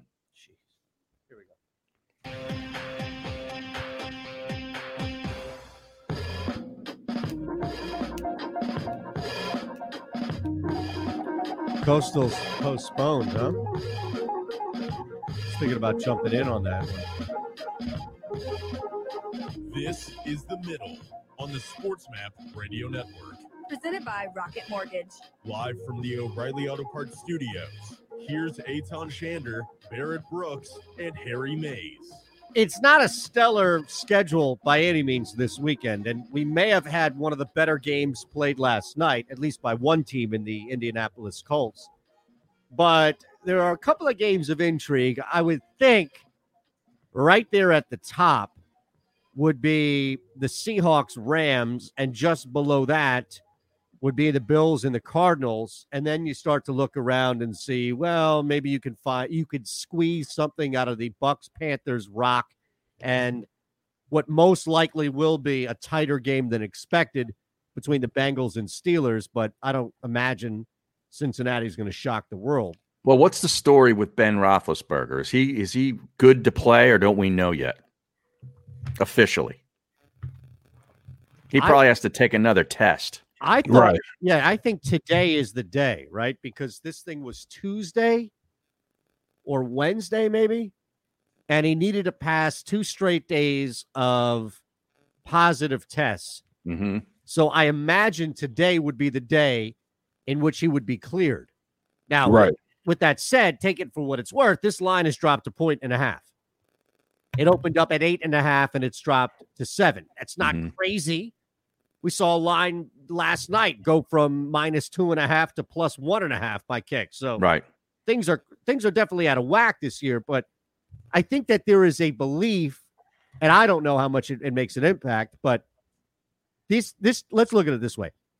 This team was cooking this year. They were really moving in the right direction. They hit a little bit of a hurdle, but they're so good that a hurdle turns into a speed bump, even though it's the Dallas Cowboys and they were that bad. Pittsburgh was able to get by. Mhm. Now you're down your quarterback this week in practice, and all of a sudden you're going up against a divisional opponent who is no longer a true pushover.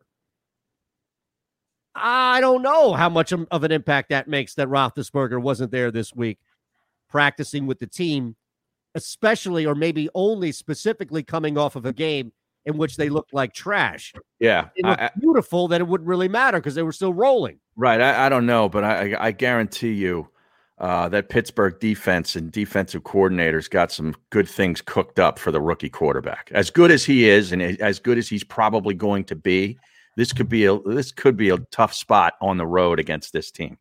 Absolutely. You Yeah. know, I mean, This they- is the first time they played him.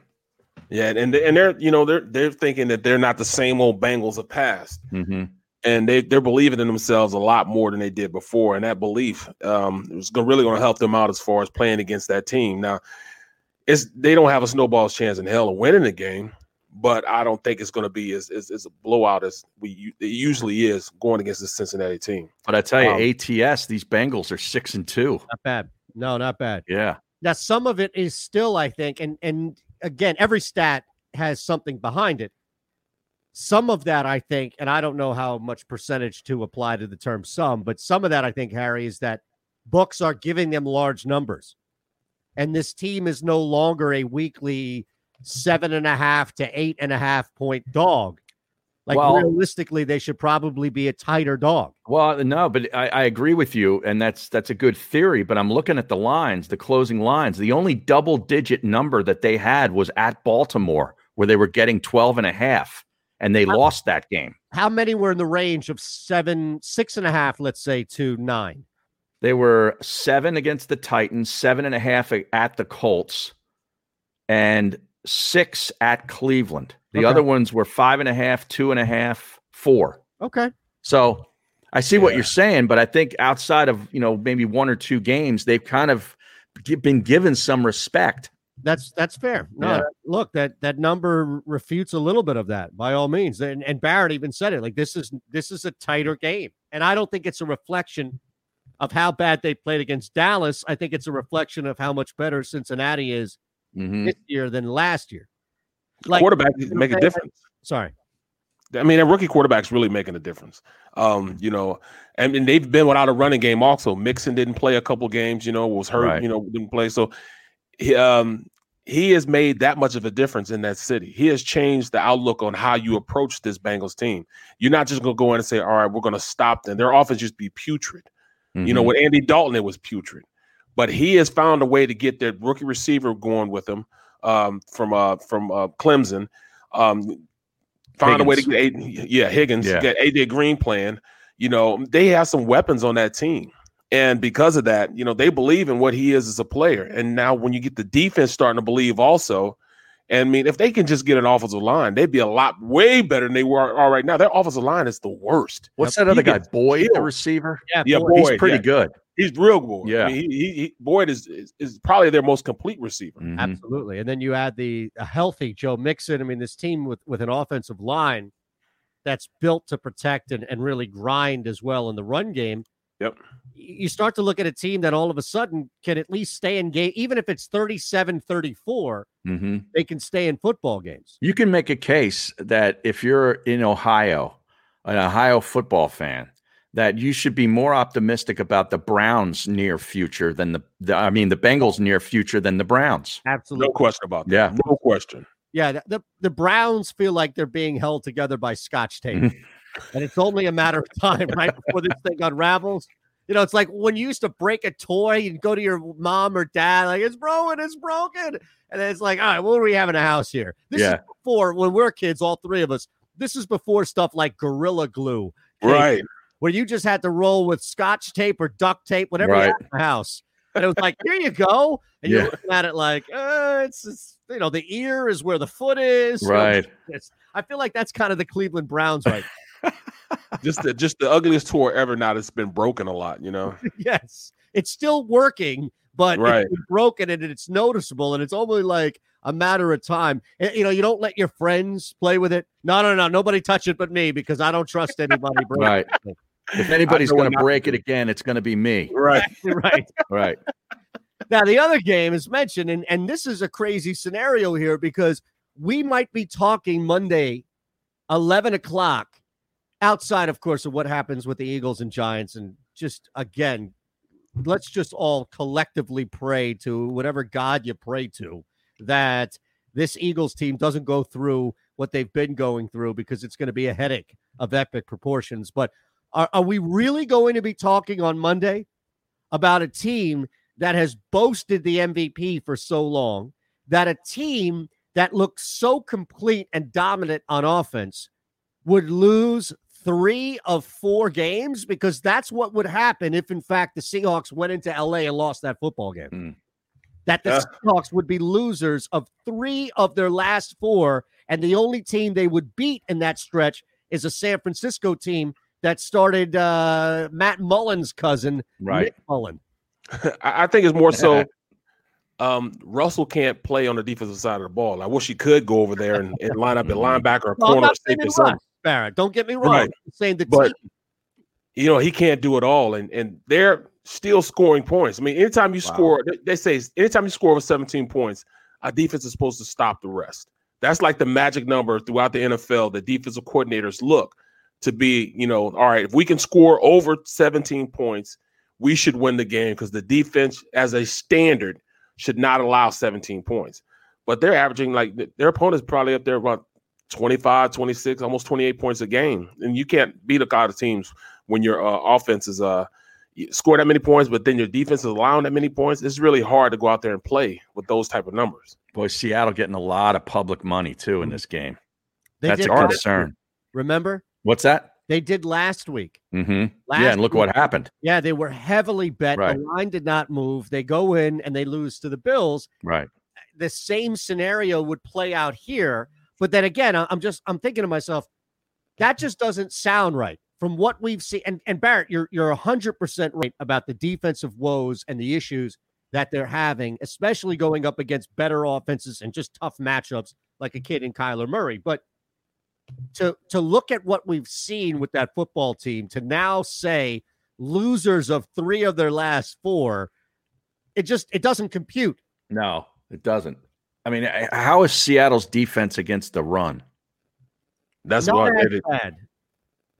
but they as a complete defense, they're just not they're not that same defense you see guys flying around. You got the Legion of you don't have any of that. What you have is a basic um defense that you know they have two people that can probably heat you up. You know, they got uh the safety and you know, I think um they just got Dunbar from uh from Cincinnati. So I think they'll try to start rushing the passer a little bit better. But you know, as far as a linebacker, you know, Bobby Wagner's one of the best linebackers in the league. He just can't do it by himself. You know, him and Irvin do a pretty good job, but up front they get double teamed and drove off the ball a lot. All right, so just a quick update. It looks as if the Steelers are expecting Roethlisberger to start. He's already tested negative once. He'll be cleared to play this weekend if he passes a second test, which should be today. Hmm. So, assuming that that negative continues, then he's out there. Just to update you on that. Okay, That's huge. that is huge. Yeah, uh, Mason Rudolph is is not huge. No, No, no, no. the Browns game is off the board.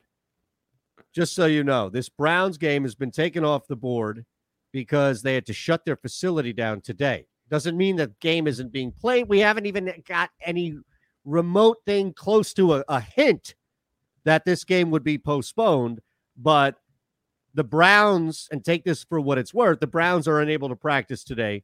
And we'll see if, in fact, they'll have a walkthrough tomorrow. It might just be virtual. Remember, the Eagles were relegated to virtual practices this week up until yesterday due to one of their coaches testing positive. So the Browns right now, that Browns Texans game is off the board, Mhm. but we don't have any word yet outside of that one player who tested positive that this would indicate the game is in jeopardy, even to be moved to Monday or Tuesday. Like we're not even at that point. Right. So I don't think it's worth going crazy and panicking, but I don't know how much of an impact closing the, the facility today and maybe tomorrow has on this game. You like a side in that game? Is that one of your plays? Uh, yeah, I mean the, the Texans. I don't have the number in front of me, but I can't like imagine three and a half, I think Well, it yeah, yeah, was. the game. Sorry, the Yeah. game three and a half. I and I got in at two and a half, but I can't imagine that the Texans are any good against the spread this year. They just blew a cover last week against the Jags. The number is short. I get the line is short, but come on, you, you can't you can't beat the Brown or you can't beat the Texans by four points. No, I think they're horrendous against the spread. The Texans, right? Yeah. Yeah. Now I, I can't imagine the Browns are knockout, drag out better, but the Texans. They Texans. oh, they're one and seven okay. against the number. One and seven. I feel pretty good about that. hmm Two and a half, three, even the hook. I'm okay laying the hook. now my guy's out. Bogey. Sungjae Im bogey. So he's now tied with Justin Thomas, seven under. Dustin Johnson remains in the lead at eight under. hmm Tiger. he- sorry. He must have birdied 16 then, Dustin. Uh yes. It was technically his seven. Right. Right. Because he's starting on the back, correct. Right. Now, Ron has a story for us. Is there, we'll do this when we come back. Is there audio to this as well? Yes. Okay. This is amazing. I'm told it's a real life equivalent. Do you remember the, it's the most famous, I think, scene in a sitcom? Do you remember the turkey drop? Oh, the WKRP Yeah. in Cincinnati turkey Yeah. drop? Absolutely. All right. So I'm told this is something right ripped from the headlines of WKRP. also, just a quick heads up Herm Edwards has tested positive for COVID 19. Oh, no. the Cal versus ASU game has been canceled. Wow. Now, they didn't cancel the Bama game, right? When when Saban tested, No, the, the Pac 12 will look to do to cancel anything. they just don't want to play. huh? Yeah, they, they really don't want to be Right. playing. Right. I don't right, know why right. they even bothered to come back. Uh, Nobody really missed them. No, no, I mean, did we miss the Pac 12 football? no, because we Absolutely knew not. nobody from there was going to be in the playoffs, Right. so it didn't matter. All right, we'll come back three minutes live. PhillyVoice.com slash the middle, and of course, Sports Map Radio. No, yeah, I mean, you're right. I don't think people really did miss them. Seriously. I think it'll stop drafting people from over there. Also, everybody we get from that place, with the exception of Zach Ertz, has Yeah, hasn't done very well. Although Seumalo, he didn't. He's he's doing all right. DeSean had a few good years. Yeah, yeah. But then we have the others, hmm Mr. Hands. You know, I want to thank God for these hands. Oh, yeah. Freddie, UCLA, right? He was a piece of work, man. Oh my that goodness. guy. he's still hanging Uh, around. Yeah, just hanging around. Yeah. is is that what you call it? Uh, he was on. Um, I just saw Freddie on. So Bill Anderson, Fox 29. He does stuff on game day as well. hmm And he was out and about trying to find, you know, fan. This was the last Giants game actually, and he was talking to fans about stuff, and he ran into Freddie, who was some sort of what do you call it the the title of someone like leading a band or leading a, a parade Front something? man. yeah but there's a specific term for it there's like a professional term for it The uh, Uh, oh, you know- You, you you were about to say it. yeah. Well when you know it you know it. But he was that for this company. I forget if it was like a beer comp i think it was like a beer or something. And he was all decked out and like this costume that he had and he was the you know he was God, what the hell is the term for it? But they were doing some sort of like parade and everything. I was like that's freddie fred x. Fred X. Grand Marshal Grand Marshal. There you of a parade, Yeah. right? Something similar to that, right? Play action reel says majorette.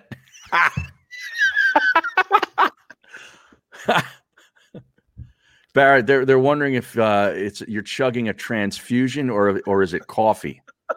It's Penguin coffee. AZ. It's coffee. It- it's coffee today. Yeah, it's All right. coffee. Is it sunny out? Go sneak nine in. Berserker Swords. Appreciate that. Keep grinding. Keep listening. Can we do that? You think? The wife just went over. She's playing. I'm gonna have to go. Where's that? I might just dip on a cart real quick. I don't Play know. golf. Yeah. It's raining. They are not anymore. It's not. I'm looking right now. It's not raining anymore.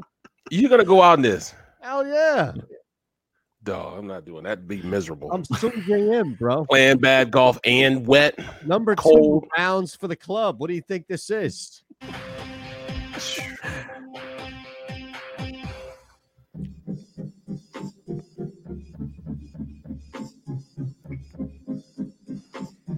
You're listening to The Middle on the Sports Map Radio Network. Presented by Rocket Mortgage. Live from the O'Reilly Auto Parts Studios. Here's Eytan Shander, Barrett Brooks, and Harry Mayes. All right, multiple staff and players tested positive. This is not just a Herm Edwards special here. Hmm. So it's not just the coach. Well, I, I'm definitely intrigued because I have no idea where this is going. Did not preview anything ahead of time. But whenever I get a little note, it's like, do you want a fun story? It reminds me of what was it? Stand by me, right? You want to see a dead body? Mhm. oh, is this from Ron Culver? Yeah. You get a little note. Uh, yeah, a little little Yeah. note, which is which is always it's like a breadcrumb, and, and what are you going to do? You have to follow it because you never know where it's going to go. You never know. No, now what do you have for us? Because well, I it's it's a little bit. It's a history lesson, a little bit of nostalgia, if you will. Okay. Because Oh, here we go. The event, the event I'm going to talk about took place on this day, not today, but yesterday, 50 years ago. So this happened in 1970. Mhm. 1970. I wasn't even Ni- born then. I was. So I I, wasn't. I don't know if you remember it, Harry. But um, in Oregon, a whale beached itself. It was it was a dead whale. It was en- ended up on a beach. A huge, huge whale. Just a, Mhm. I'm not sure what kind. It was like a sperm whale or something. But uh, the highway, uh, I guess, construction workers or whatever, they had to figure out a way to get it off the beach. And nowadays, what they do is they tow it out to sea and then let nature kind of have at it. hmm But what they decided to do was pack it full of dynamite. Oh, Oh, And you're gonna blow up a whale? yeah. Yeah, they, they decided to pack this whale full of dynamite because their thinking was, you know, we'll explode the whale on the beach. You know, it's a safe, di- we'll keep people away. It's a safe distance. We'll explode the whale on the beach. All the little pieces that'll be left over, the seagulls will just come and uh, take care of business. Right. And then if there's bigger, you know, some of the bigger pieces of flesh, we'll just bury in the sand. Wow. So the whale, they did explode the whale. And it went according to plan, kinda. hmm The whale did explode and pieces of meat flew everywhere. Here's the actual news report from live from that scene moments after the whale exploded. Our camera stopped rolling immediately after the blast. The humor of the entire situation suddenly gave way to a run for survival as huge chunks of whale blubber fell everywhere. Pieces of meat passed high over our heads while others were falling at our feet. The dunes were rapidly evacuated as spectators escaped both the falling debris and the overwhelming smell. A parked car over a quarter of a mile from the blast site was the target of one large chunk. The passenger compartment literally smashed. Fortunately, no human was hit as badly as the car. However, everyone on the scene was covered with small particles of dead whale. As for the success of the effort, well, the seagulls who were supposed to clean things up were nowhere in sight, either scared away by the explosion or kept away by the smell. That didn't really matter. The remaining chunks were of such a size that no respectable seagull would attempt to tackle anyway. As darkness began to set in, the highway crews were back on the beach burying the remains, including a large piece of the carcass which never left the blast site. it might be concluded that should a whale ever wash ashore in Lane County again, Those in charge will not only remember what to do, they'll certainly remember what not to do. Now, wow. That's a great report by that guy. that's amazing. Well, that, Yeah. that brought up. I, I hinted to Eytan. I said that reminds me of the turkey drop from WKRP in Cincinnati. Mm-hmm. Les Nessman, given that, given the recount of what was happening. Do you have that? Oh, probably somewhere. That would be something. Les Nessman was great. He was a great character. Les. Nessman. Yeah. Now, I want. I want remember that. how I'm I'm pretty surprised. I want to know how long did it take for that stench Yeah. to Oh. remove itself from the beach? Because Yeah. The, the reporter mentioned referenced smell several times during that report. Yeah. And look, I, I hate to break it to you, all the folks that go down to the shore, but the beach doesn't smell great in its own right. Like Right. it's not a beautiful smell. That's why that whole Seinfeld thing. Nobody wants to smell like the beach. so you already smell like the beach, and on top of that, you stink like whale blubber. Bro, that's now, uh, Brad, you said you remembered that. You remembered the whale thing, or you remembered the turkey drop? I just remember Les Nessman. That name Oh, is okay. like, you know, him, him being a reporter. Yeah. That name. Yeah, that was a famous scene. That, and again, you know, y- people are running and screaming, and I get it. You probably don't think that uh, piece of whale blubber the size of your torso Mm-hmm. could be flying there, but what did you expect? I mean, that's like going to a Gallagher show, sitting in the front row, and complaining you got hit with a watermelon. With watermelon. Yeah. Right. But the, the the best part of that whole thing was he said, "No respectable, oh, yes, yes. No respectable seagull." Was it? Yeah, when did it become disrespectful? Well, because the stench, because the smell was so No. bad. A seagull who feeds off of the stench of the beach already. It was no, so he said. bad. No, he said that it they were so big. The, the pieces were so big that Oh, they couldn't. size of the feather. But yeah, seagulls will eat anything. right. Oh Not my big goodness. fat whale Now, blubber. You, if you really want to have a treat, you got to watch the video. I mean, when he was talking about the car being smashed, I mean, these are old, you know, 70s cars. I mean, where you built a little bit stronger than what our cars are today. Right.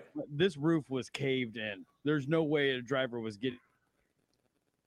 No, I can't imagine. I just imagine the size of the meat that was falling from the sky. It says over 800 feet. Wow, I do see it. Tower right there. I mean, it was incredible. Uh, I do see it. Yeah, But yeah, I mean, I, and it's a big car too. It's Tell him, huge. Brian, it's a big car, like a you know, one Have of any of you- like a tank.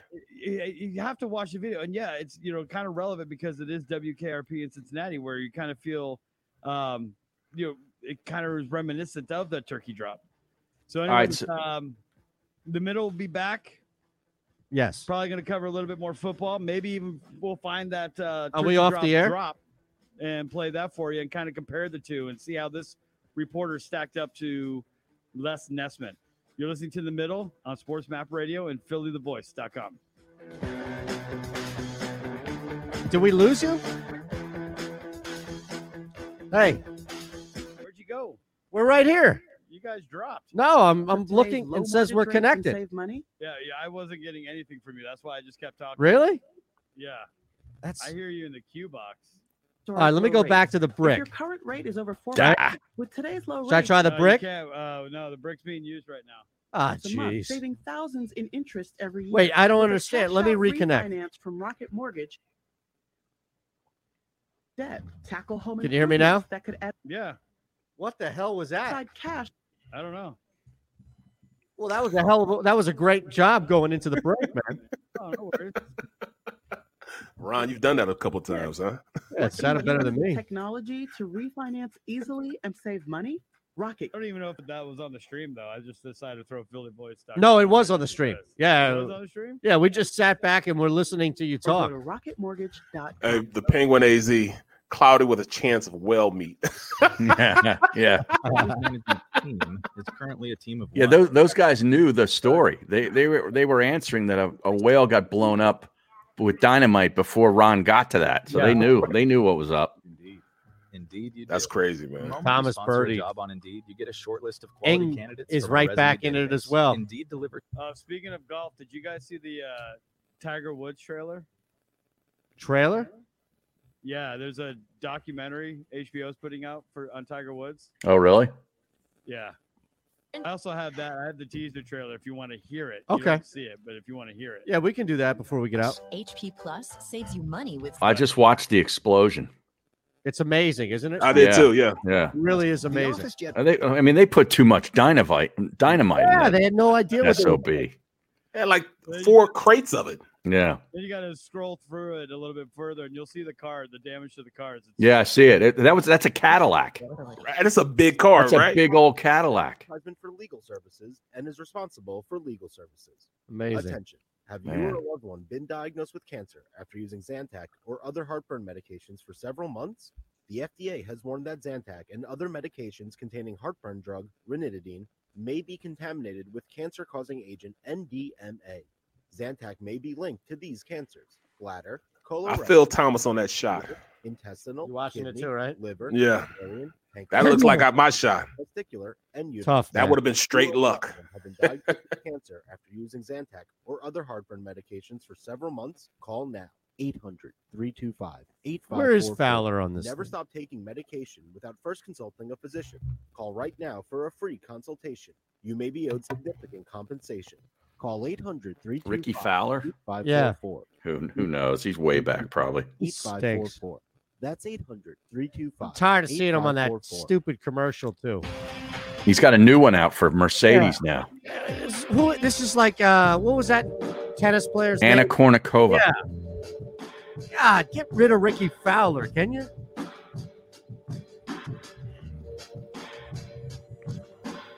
This is the middle on the Sports Map Radio Network. Ooh, a little Abraham Ancer. Live from the I got him top 30. Heck, Heck, he's top five right now. Sanders, Barrett Brooks, and Harry Mayes. All right, two things. Let's look at it. A couple of things, maybe. I don't want to limit it. A couple of things going on here in the NFL. College. Any change in your opinion on what's that? That Bucks Panthers game. I, I mean, is that really the third best game of the weekend? Well, now that uh, if you're not counting the game that was already played, Yeah, if you're just looking at Sunday and Monday, yeah, I think it Yeah. is. Okay, No? we've got yeah. I I think in order we probably have Seahawks, Rams, Bills, Cardinals, or maybe Bills, Cardinals, Seahawks, Rams, and then what will most likely happen is a game that we're not expecting will be tight and close. Like you know that Washington Detroit game might come down to the end, but it's going to be brutal. Yeah, it's like the Eagles Giants. We expect that to be a close game, and and I think there's going to be some points scored in that game, but it doesn't mean it's going to be very entertaining. No. You know, a pleasant watch. You now, know, what about this Chargers Dolphins game? Chargers put up points. Their offense is great. two young quarterbacks. Yeah. You know, that's Tua kind of had to to lift a finger to win two straight games. I keep going back to the Bills Cardinals, man. Mm-hmm. I mean, that's that's, that's got to be the game. Bills Cardinals.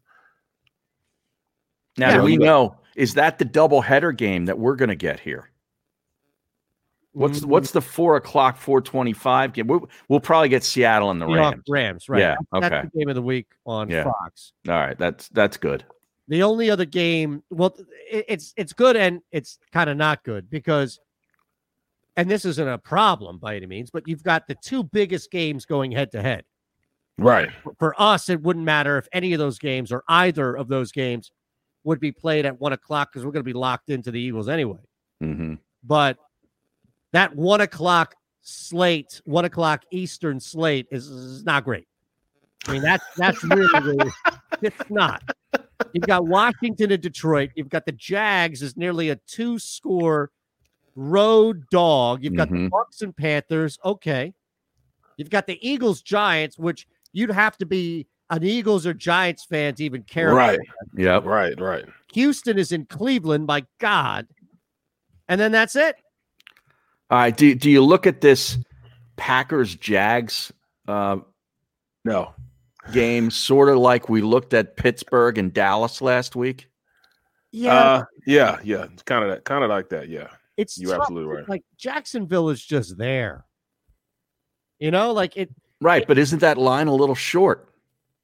mm, You think it should be higher? Yeah. Jacksonville's is one line? and seven and 0 and four on the road. And uh, the line's 13 and a half. at Green Bay. I think that's a little small. They allow a lot of yards. They Green allow- Bay does. No, Jags do. I'm just Oh. looking at this. Jags allow 31 points per game, 31 out of 32 teams. Mm-hmm. Yards Yeah. per game, yards per play, and points per game. They- They're just atrocious on defense. Yeah, that's what he's saying. It should be a, a, a But, but that's what I'm saying. Like, wouldn't you think it'd be 16 and a half, 17 and a half point number? Right, right, right. Especially considering know. the Packers score points like that. Yeah. And they can Jacksonville can't put up points. Well, what are the Jags against the spread this year? Uh, Maybe that's it. I, I I don't know. Who's hurt? Is somebody hurt? well, th- their quarterback's out. No, I know, but I mean for Green Bay, like why the hell would this not be higher? We've seen the Jets up 19 and a half point dog. They're three and five against the number. The Jags are. Eh, That's that's not you know, look, that's not atrocious to the point in which maybe that's what's saving him. Look, 13 and a half points is still a lot to cover in the NFL, right? I know, I know, but, But, I mean, maybe, maybe that's the difference is that they're okay against the spread, and that's why it's 13 and a half as opposed to 15. Right, right. I, I don't know. I don't know. It, it, it doesn't make sense. I mean, you saw that Jets Chiefs number was enormous, and uh, you know, 21, are the- wasn't it? 20, right? Are the are the Ja- Jags, you know, better? Really, any better than the Jets? Well, got- is the gap maybe that's a better way to look at it, Harry? Is is the gap between the Jags and Packers significantly or even less wide, more narrow than the gap between the Jets and the Chiefs? Because that's what they're telling you Mm-hmm. is that it's a six point gap that's a little more narrow than that between the Jets and the Chiefs. You know, Jaguars have to be the worst team in the NFL, right? No, the Jets. Outside of the Jets. yeah, the Oh, Jets. okay. Yeah, Jake Uh, Luton, I think, is the is going to be the quarterback. He wasn't terrible last week. I had him in uh, wasn't an terrible the last two weeks. tournament. Yeah, Jake Luton. I had I ran a Luton stack. You did Yeah, I did. You in fantasy. It won money. The Luton stack won money. Now it wasn't because of Luton; it was because of Dalvin Cook and some other guys I put around him. But yeah, I also ran back a, a guy that they played against. What did you do? Shark with Luton? Yeah, Yeah. and um, Robinson, the running back. Wow. So I ran those three, and then I ran it back with uh, who they were playing in Houston, Fuller. What does that mean, bro? I, I still don't know what that Okay, means. so th- this will be a quick little break here, but I can help. And just just to let you know, it's it's all about taking advantage, right? Because these big DraftKings, all these big huge ones, people come in with all these algorithms and they insert, you know, 50 different lineups and they Mhm. just jam this thing. So it's tough. It's tough to win. But the easiest way around it is you look at the Thursday through Monday fantasy leagues. Always jump in the Thursday through Monday leagues. Those are the best ones to do. And never, ever, ever play anybody on Thursday night. Because what happens is guys load up on Thursday night players thinking, oh, I can get a high, really high on that leaderboard. And they love to see them winning 12,000 or 15,000. And of course, that evaporates as soon as you get onto Sunday. And you know that there's just a, a higher likelihood of a team struggling, especially on the road on a short week. So you open up those tournaments, but you never play anybody on Thursday. And then what you do is you stack. So I run four or five different lineups in the same tournament. And what I'll do is I'll take a quarterback and usually two guys he can throw to. So randomly, you could take Carr and stack him with Renfrow and Waller. Now, Mhm. Look at who they're playing, right? They're playing the Chargers. So you would then in the stack, you always take somebody who they're playing and expect that somebody on the other team is going to go well because a stack works if it's a high scoring game. So I'll take that and say, oh, Broncos, part of me. So I might run Jerry Jeudy back. Now, Jerry Jeudy has a big game, Waller has a big game, Renfrow has a big game. All of these guys play out. If that game is 42 to 38, there's a high likelihood of that stack hitting. Mm-hmm. That's all that it is. Is and then and then what you do is then you just start to mix and match and put together a puzzle. So Dalvin Cook last week won a lot of people some money because he just went off. Right, right, right. The stack is just designed to take advantage of quarterback and one to two targets. Right. Herbert, Allen, Williams. awesome stack every week. All right, who's your stack for the Eagles this week then against the Giants with all these guys coming back? Give me a Well, stack. here's the thing. Here's the thing. What I would do is I would stack Daniel Jones and I would run Daniel Jones as my stack and I would take most likely Shepard or Slayton, probably one of the two. And then on the flip side, probably run my tight end as Dallas Goedert. And I think that would, again, you're banking on the stack only works if it's a high scoring game, Mhm. right? 21 10 usually means that the, even if a guy has three TDs, probably not throwing for a lot. Right. So I'm banking on Daniel Jones throwing touchdowns, and I'm also banking on Daniel Jones running the football. And the third thing is I'm banking on nobody else in that tournament, in that specific tournament, thinking Daniel Jones is going to win me money. Right. Everybody's running Patrick Mahomes every single week. Exactly. You have to find the ones that are people that are not running. That's why I ran Luton last week. Jesus. See, there you go. Barrett, your thoughts on all this Yeah, nonsense? that's absolutely nonsense. I mean, you- you- Hey, that's next level analysis. All right. I won two tournaments last year. Okay. I, I showed Yeah. Harry the screen caps. Mhm. it's almost He like you're cheating in a way, though, man. I You're had cheating, to pay taxes on my fantasy earnings last year, Barrett. but you're playing one against the other. You know, you're two against the other. I mean, I don't know. I don't- that's that's like cheating, man. You, you're pulling from both sides, It's called what's it's stacking. Yeah, you're stacking the odds, right? I, Yeah. I get it. I Yes, get yes. it. Stacking the odds. Now, look, if that game is a dud, then I'm cooked, Mhm. right? If that game ends up 10 3 and I ran four guys in one game and that's a 10 3 football game, I'm Yeah, you're dead. Yeah, so I'm basically building a tower on a roulette table, if that makes sense. That's all. I knew you'd understand that analogy. Yeah, that total's 44 and a half in that Eagles game. I think it's going to go over. Well, yeah, I think so. Also, there's supposed to be swirling winds. Oh, there's always swirling winds. Uh, I'm telling you. you know where there's you know where there needs to be swirling winds is Augusta National Golf Club. There's no wind down there. that's why Good. everybody's playing so no well. huh? wind, no rain. That's what I want to see. That's exactly what I, I want to see when I leave this place. Like I want to see it down there. I don't want to see these guys hit through mud. Do you? I don't So want to see going- mud, but I want to see wind. I want to see them have to deal with wind. Looks like there's a little gust behind DJ as I see it right now. A little gust, Not swirling though. a little you, puff of breeze. that swirling wind up there in East Rutherford. I'm going to go all Sue Serio on you. That swirling wind up in East Rutherford is going to be a big factor in this game. Mm. Roll under the 44 and a half, man. Oh boy. Okay. telling you. Ah, man, I tell you what. I tell you what, man, that, that swirling wind, man. I tell you what. Danny Willett, by the way, is six under. Just making a push here. So he's won there before. He has. Thank Mhm. Paul Casey, seven under. And then three guys tied for the lead right now Thomas, Johnson, and Im. Your guy. My guy. My guy. Any change on that BC game? You guys still taking BC? Yeah, I, I'm still taking BC. You guys are crazy.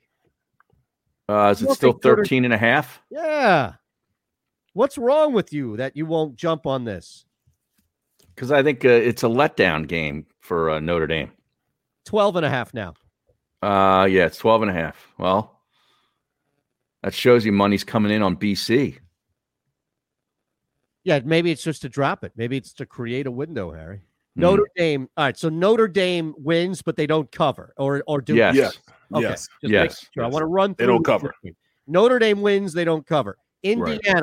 Indiana. You talk about a major opportunity for a letdown facing Ohio State the next week. They're Mhm. only laying a touchdown at Michigan State. I think they win the game and cover, but I think the general perception here is that they don't. I think they cover. I'm going to stay away from that because I, I don't know what to make of Michigan State. Okay. But All right. we're not asking you for a sharp play here. I'm just saying your thoughts. Yeah, I, it's a stay away game. Miami getting points at Vatek, who just continues to be sneaky good, but it's only Mhm. two on the board there. I take Vatek. That's I was going to say that's a money line play for Miami, but okay. Now the Yep. game tonight that, that I, I and this is you know this is my new this is the Sungjae Im of college football for me. Luke Fickell laying 27 and a half at home against East, not Eastern Carolina. Uh, I'd have to lean Cincinnati there. How about taking the over here? 55 points. You guys telling me that East Carolina's not going to score? You know Cincinnati's going to light it up. hmm Yeah, it's probably an over. 55, not What bad. about Minnesota and Iowa? Is that tonight? That's another one too. Yeah. That is absolutely tonight. hmm Now, this this is a good football game between two teams that are not really doing anything.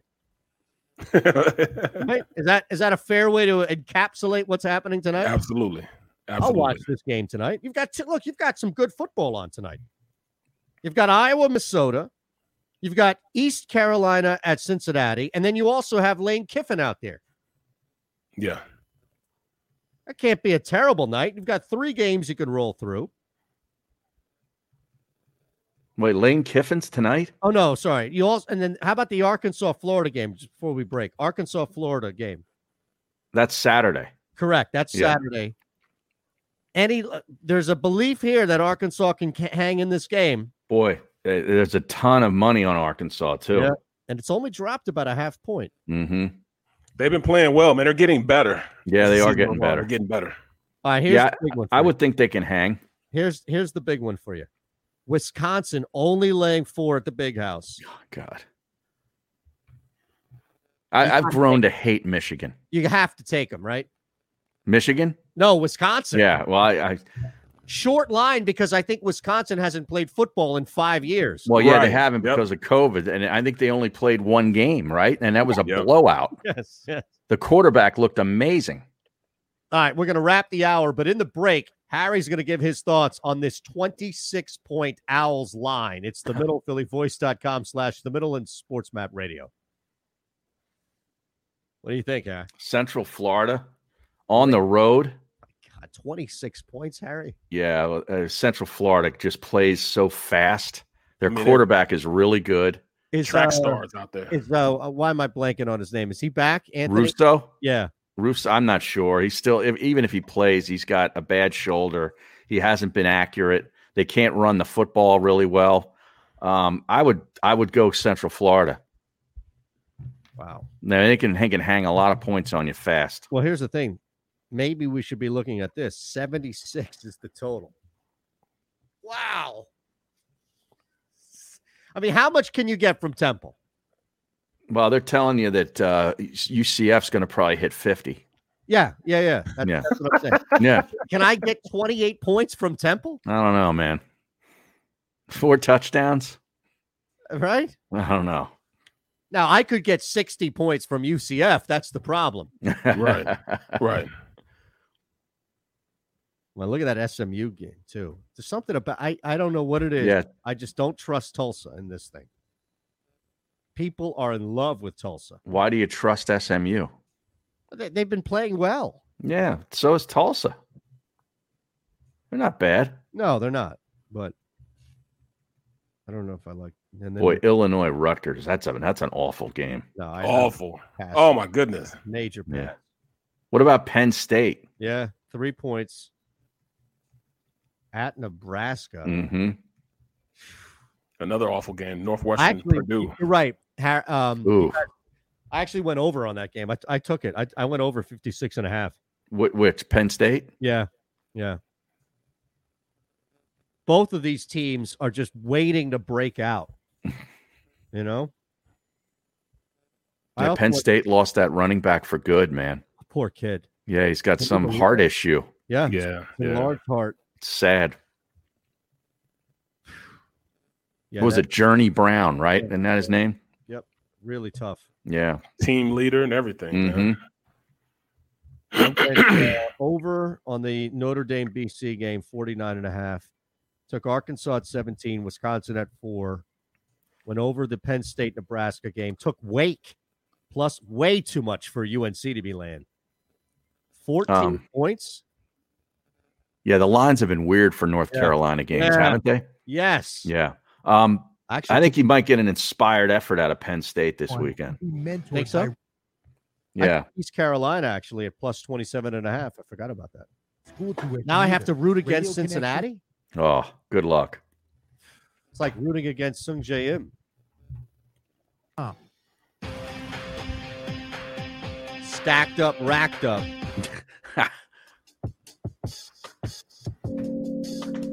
listening to The Middle on the SportsMap Radio Network. Presented by Rocket Mortgage. Live from the O'Reilly Auto Parts Studios. Here's Eytan Shander, Barrett Brooks, and Harry Mayes. All right, final minute for us. We'll hit overtime in a couple, and join you again on a Monday, eleven o'clock Eastern time in the morning for another edition of the Middle. All right, what are we going to be saying? What's what's going to lead on Monday? Okay, Carson Wentz turned it around. Two things. Two things.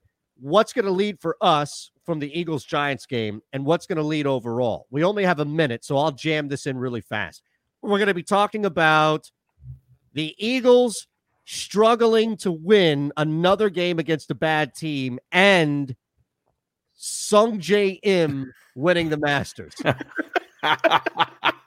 I think you're gonna we're gonna be talking about the Eagles struggling to win against a bad team, and either J- Justin Thomas or Dustin Johnson get their second major championship.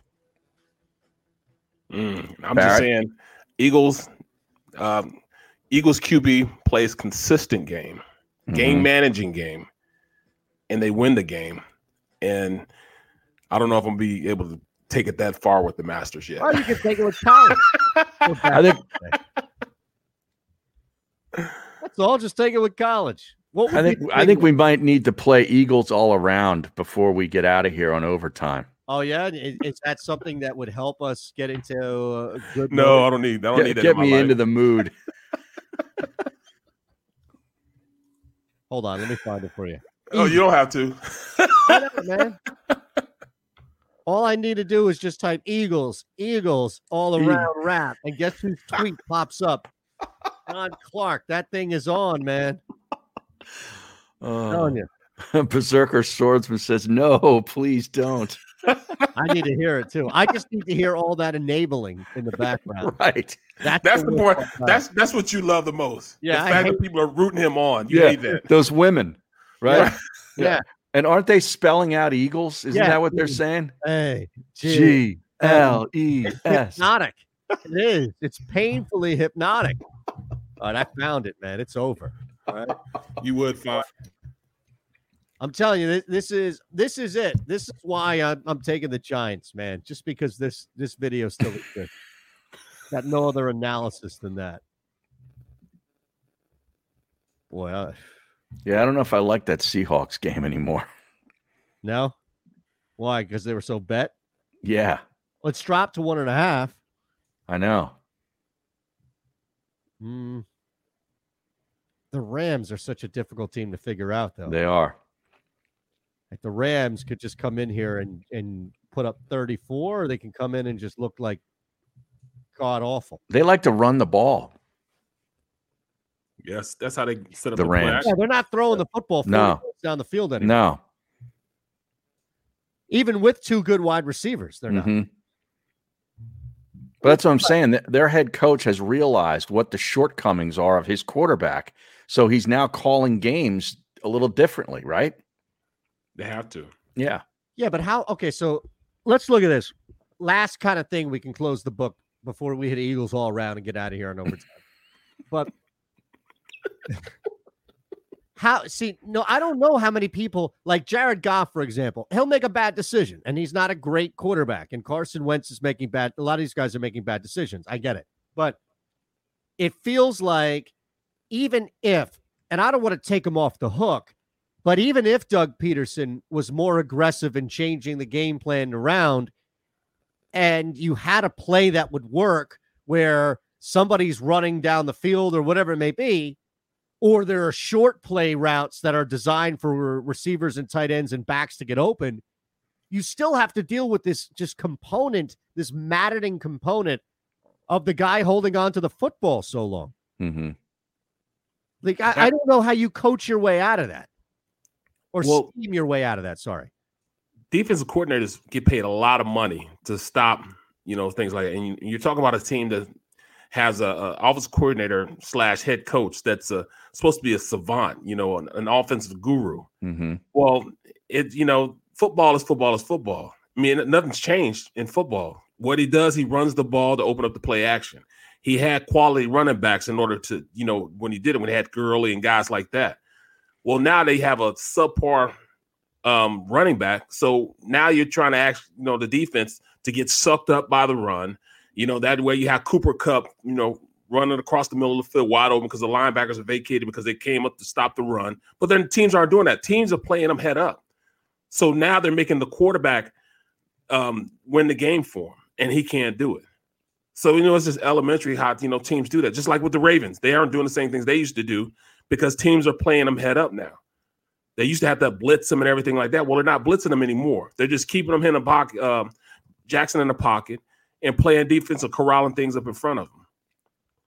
The only, you know, the only team that really can do this actually is uh is um the Chiefs because you have to respect the run and the pass with them. So you have to game plan them a lot differently than you do other teams. Rams still run the ball pretty good. You don't Not- like not- Henderson? No, not really. No. No, Well, they also have uh the kid that they drafted too. he's a pounder, a bruiser. Yeah. That's all I'm saying is they they out they don't abandon it though. That's the thing. Right, right. Is that they they just simply don't abandon it. But my point of it is it's like I I don't know Sunday is going to be such a big indicator of if Carson Wentz is is really able to turn stuff around. If you can't turn it around with people back, Right. then this season is going to be looked like it's lost. Mm-hmm.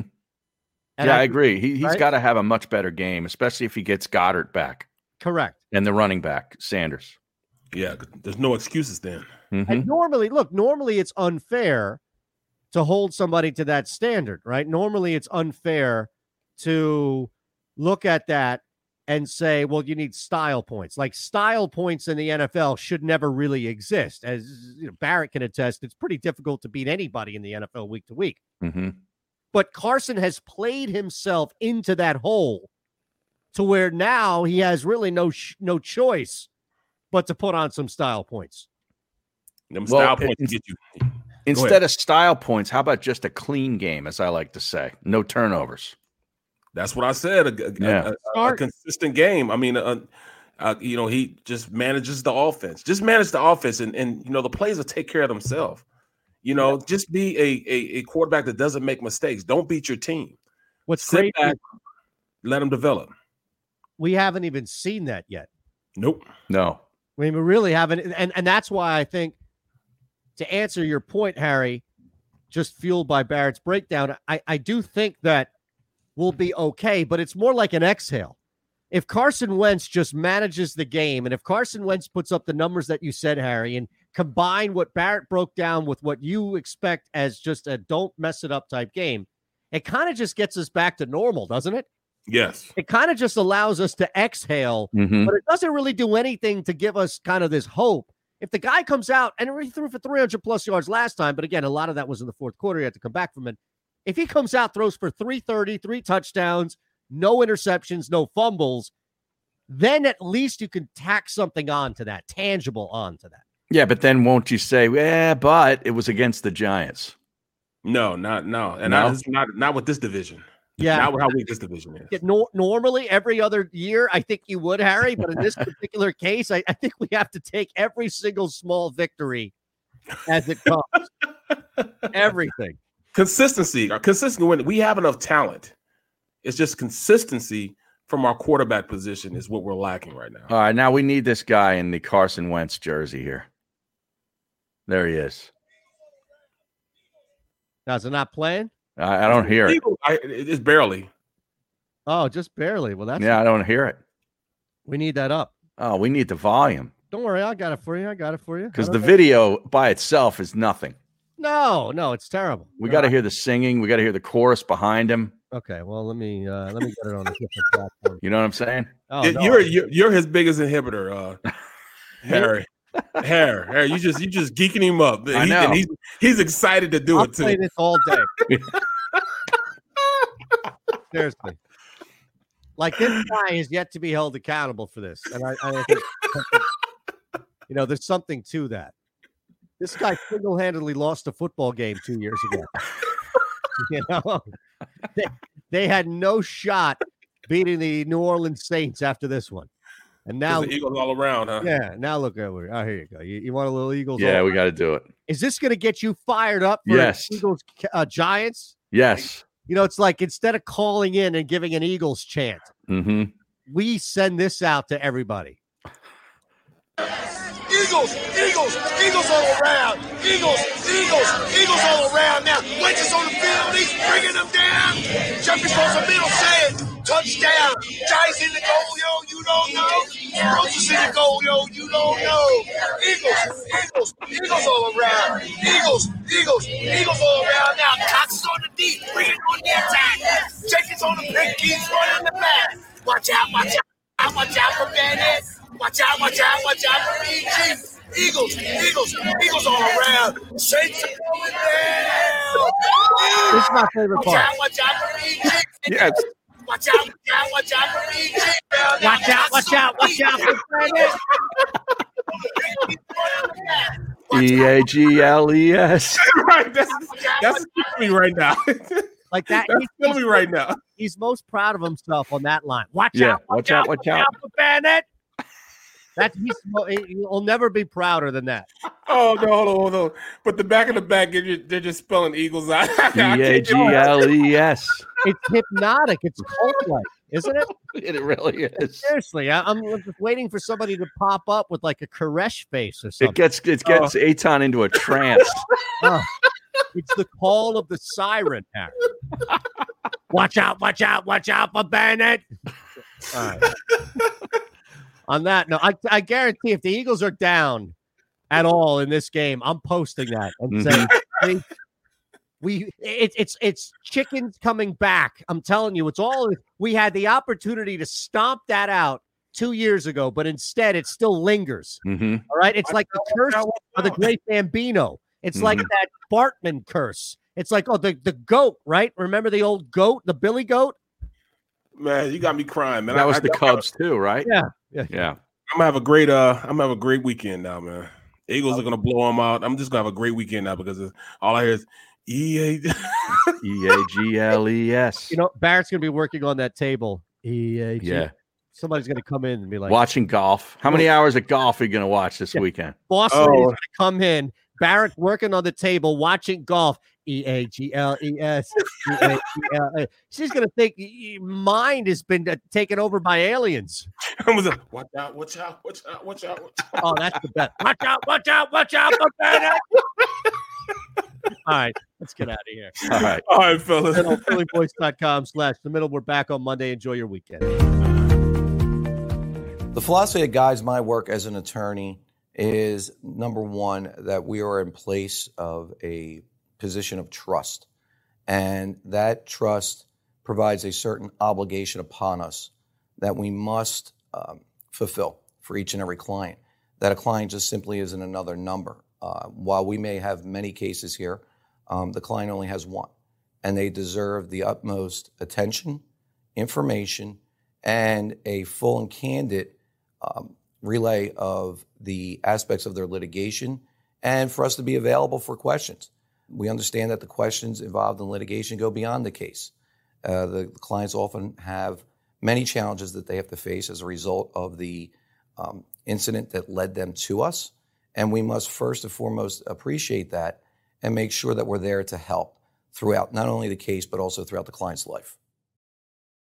When you need mealtime inspiration, it's worth shopping Kroger, where you'll find over 30,000 mouthwatering choices that excite your inner foodie. And no matter what tasty choice you make, you'll enjoy our everyday low prices, plus extra ways to save, like digital coupons worth over $600 each week. You can also save up to $1 off per gallon at the pump with fuel points. More savings and more inspiring flavors make shopping Kroger worth it every time. Kroger, fresh for everyone. Fuel restrictions apply. Life's better with American Family Insurance because our home policies help protect your dreams and come with peace of mind. Save up to 25% by bundling home, auto, and life. American Family Insurance. Get a quote, find an agent at amfam.com. Products not available in every state. Discounts may not apply to all coverages on an auto or home policy. Discounts do not apply to life insurance policies. Visit amfam.com to learn how discounts may apply to you. American Family Mutual Insurance Company SI and its operating companies American Family Life Insurance Company 6000 American Parkway, Madison, Wisconsin.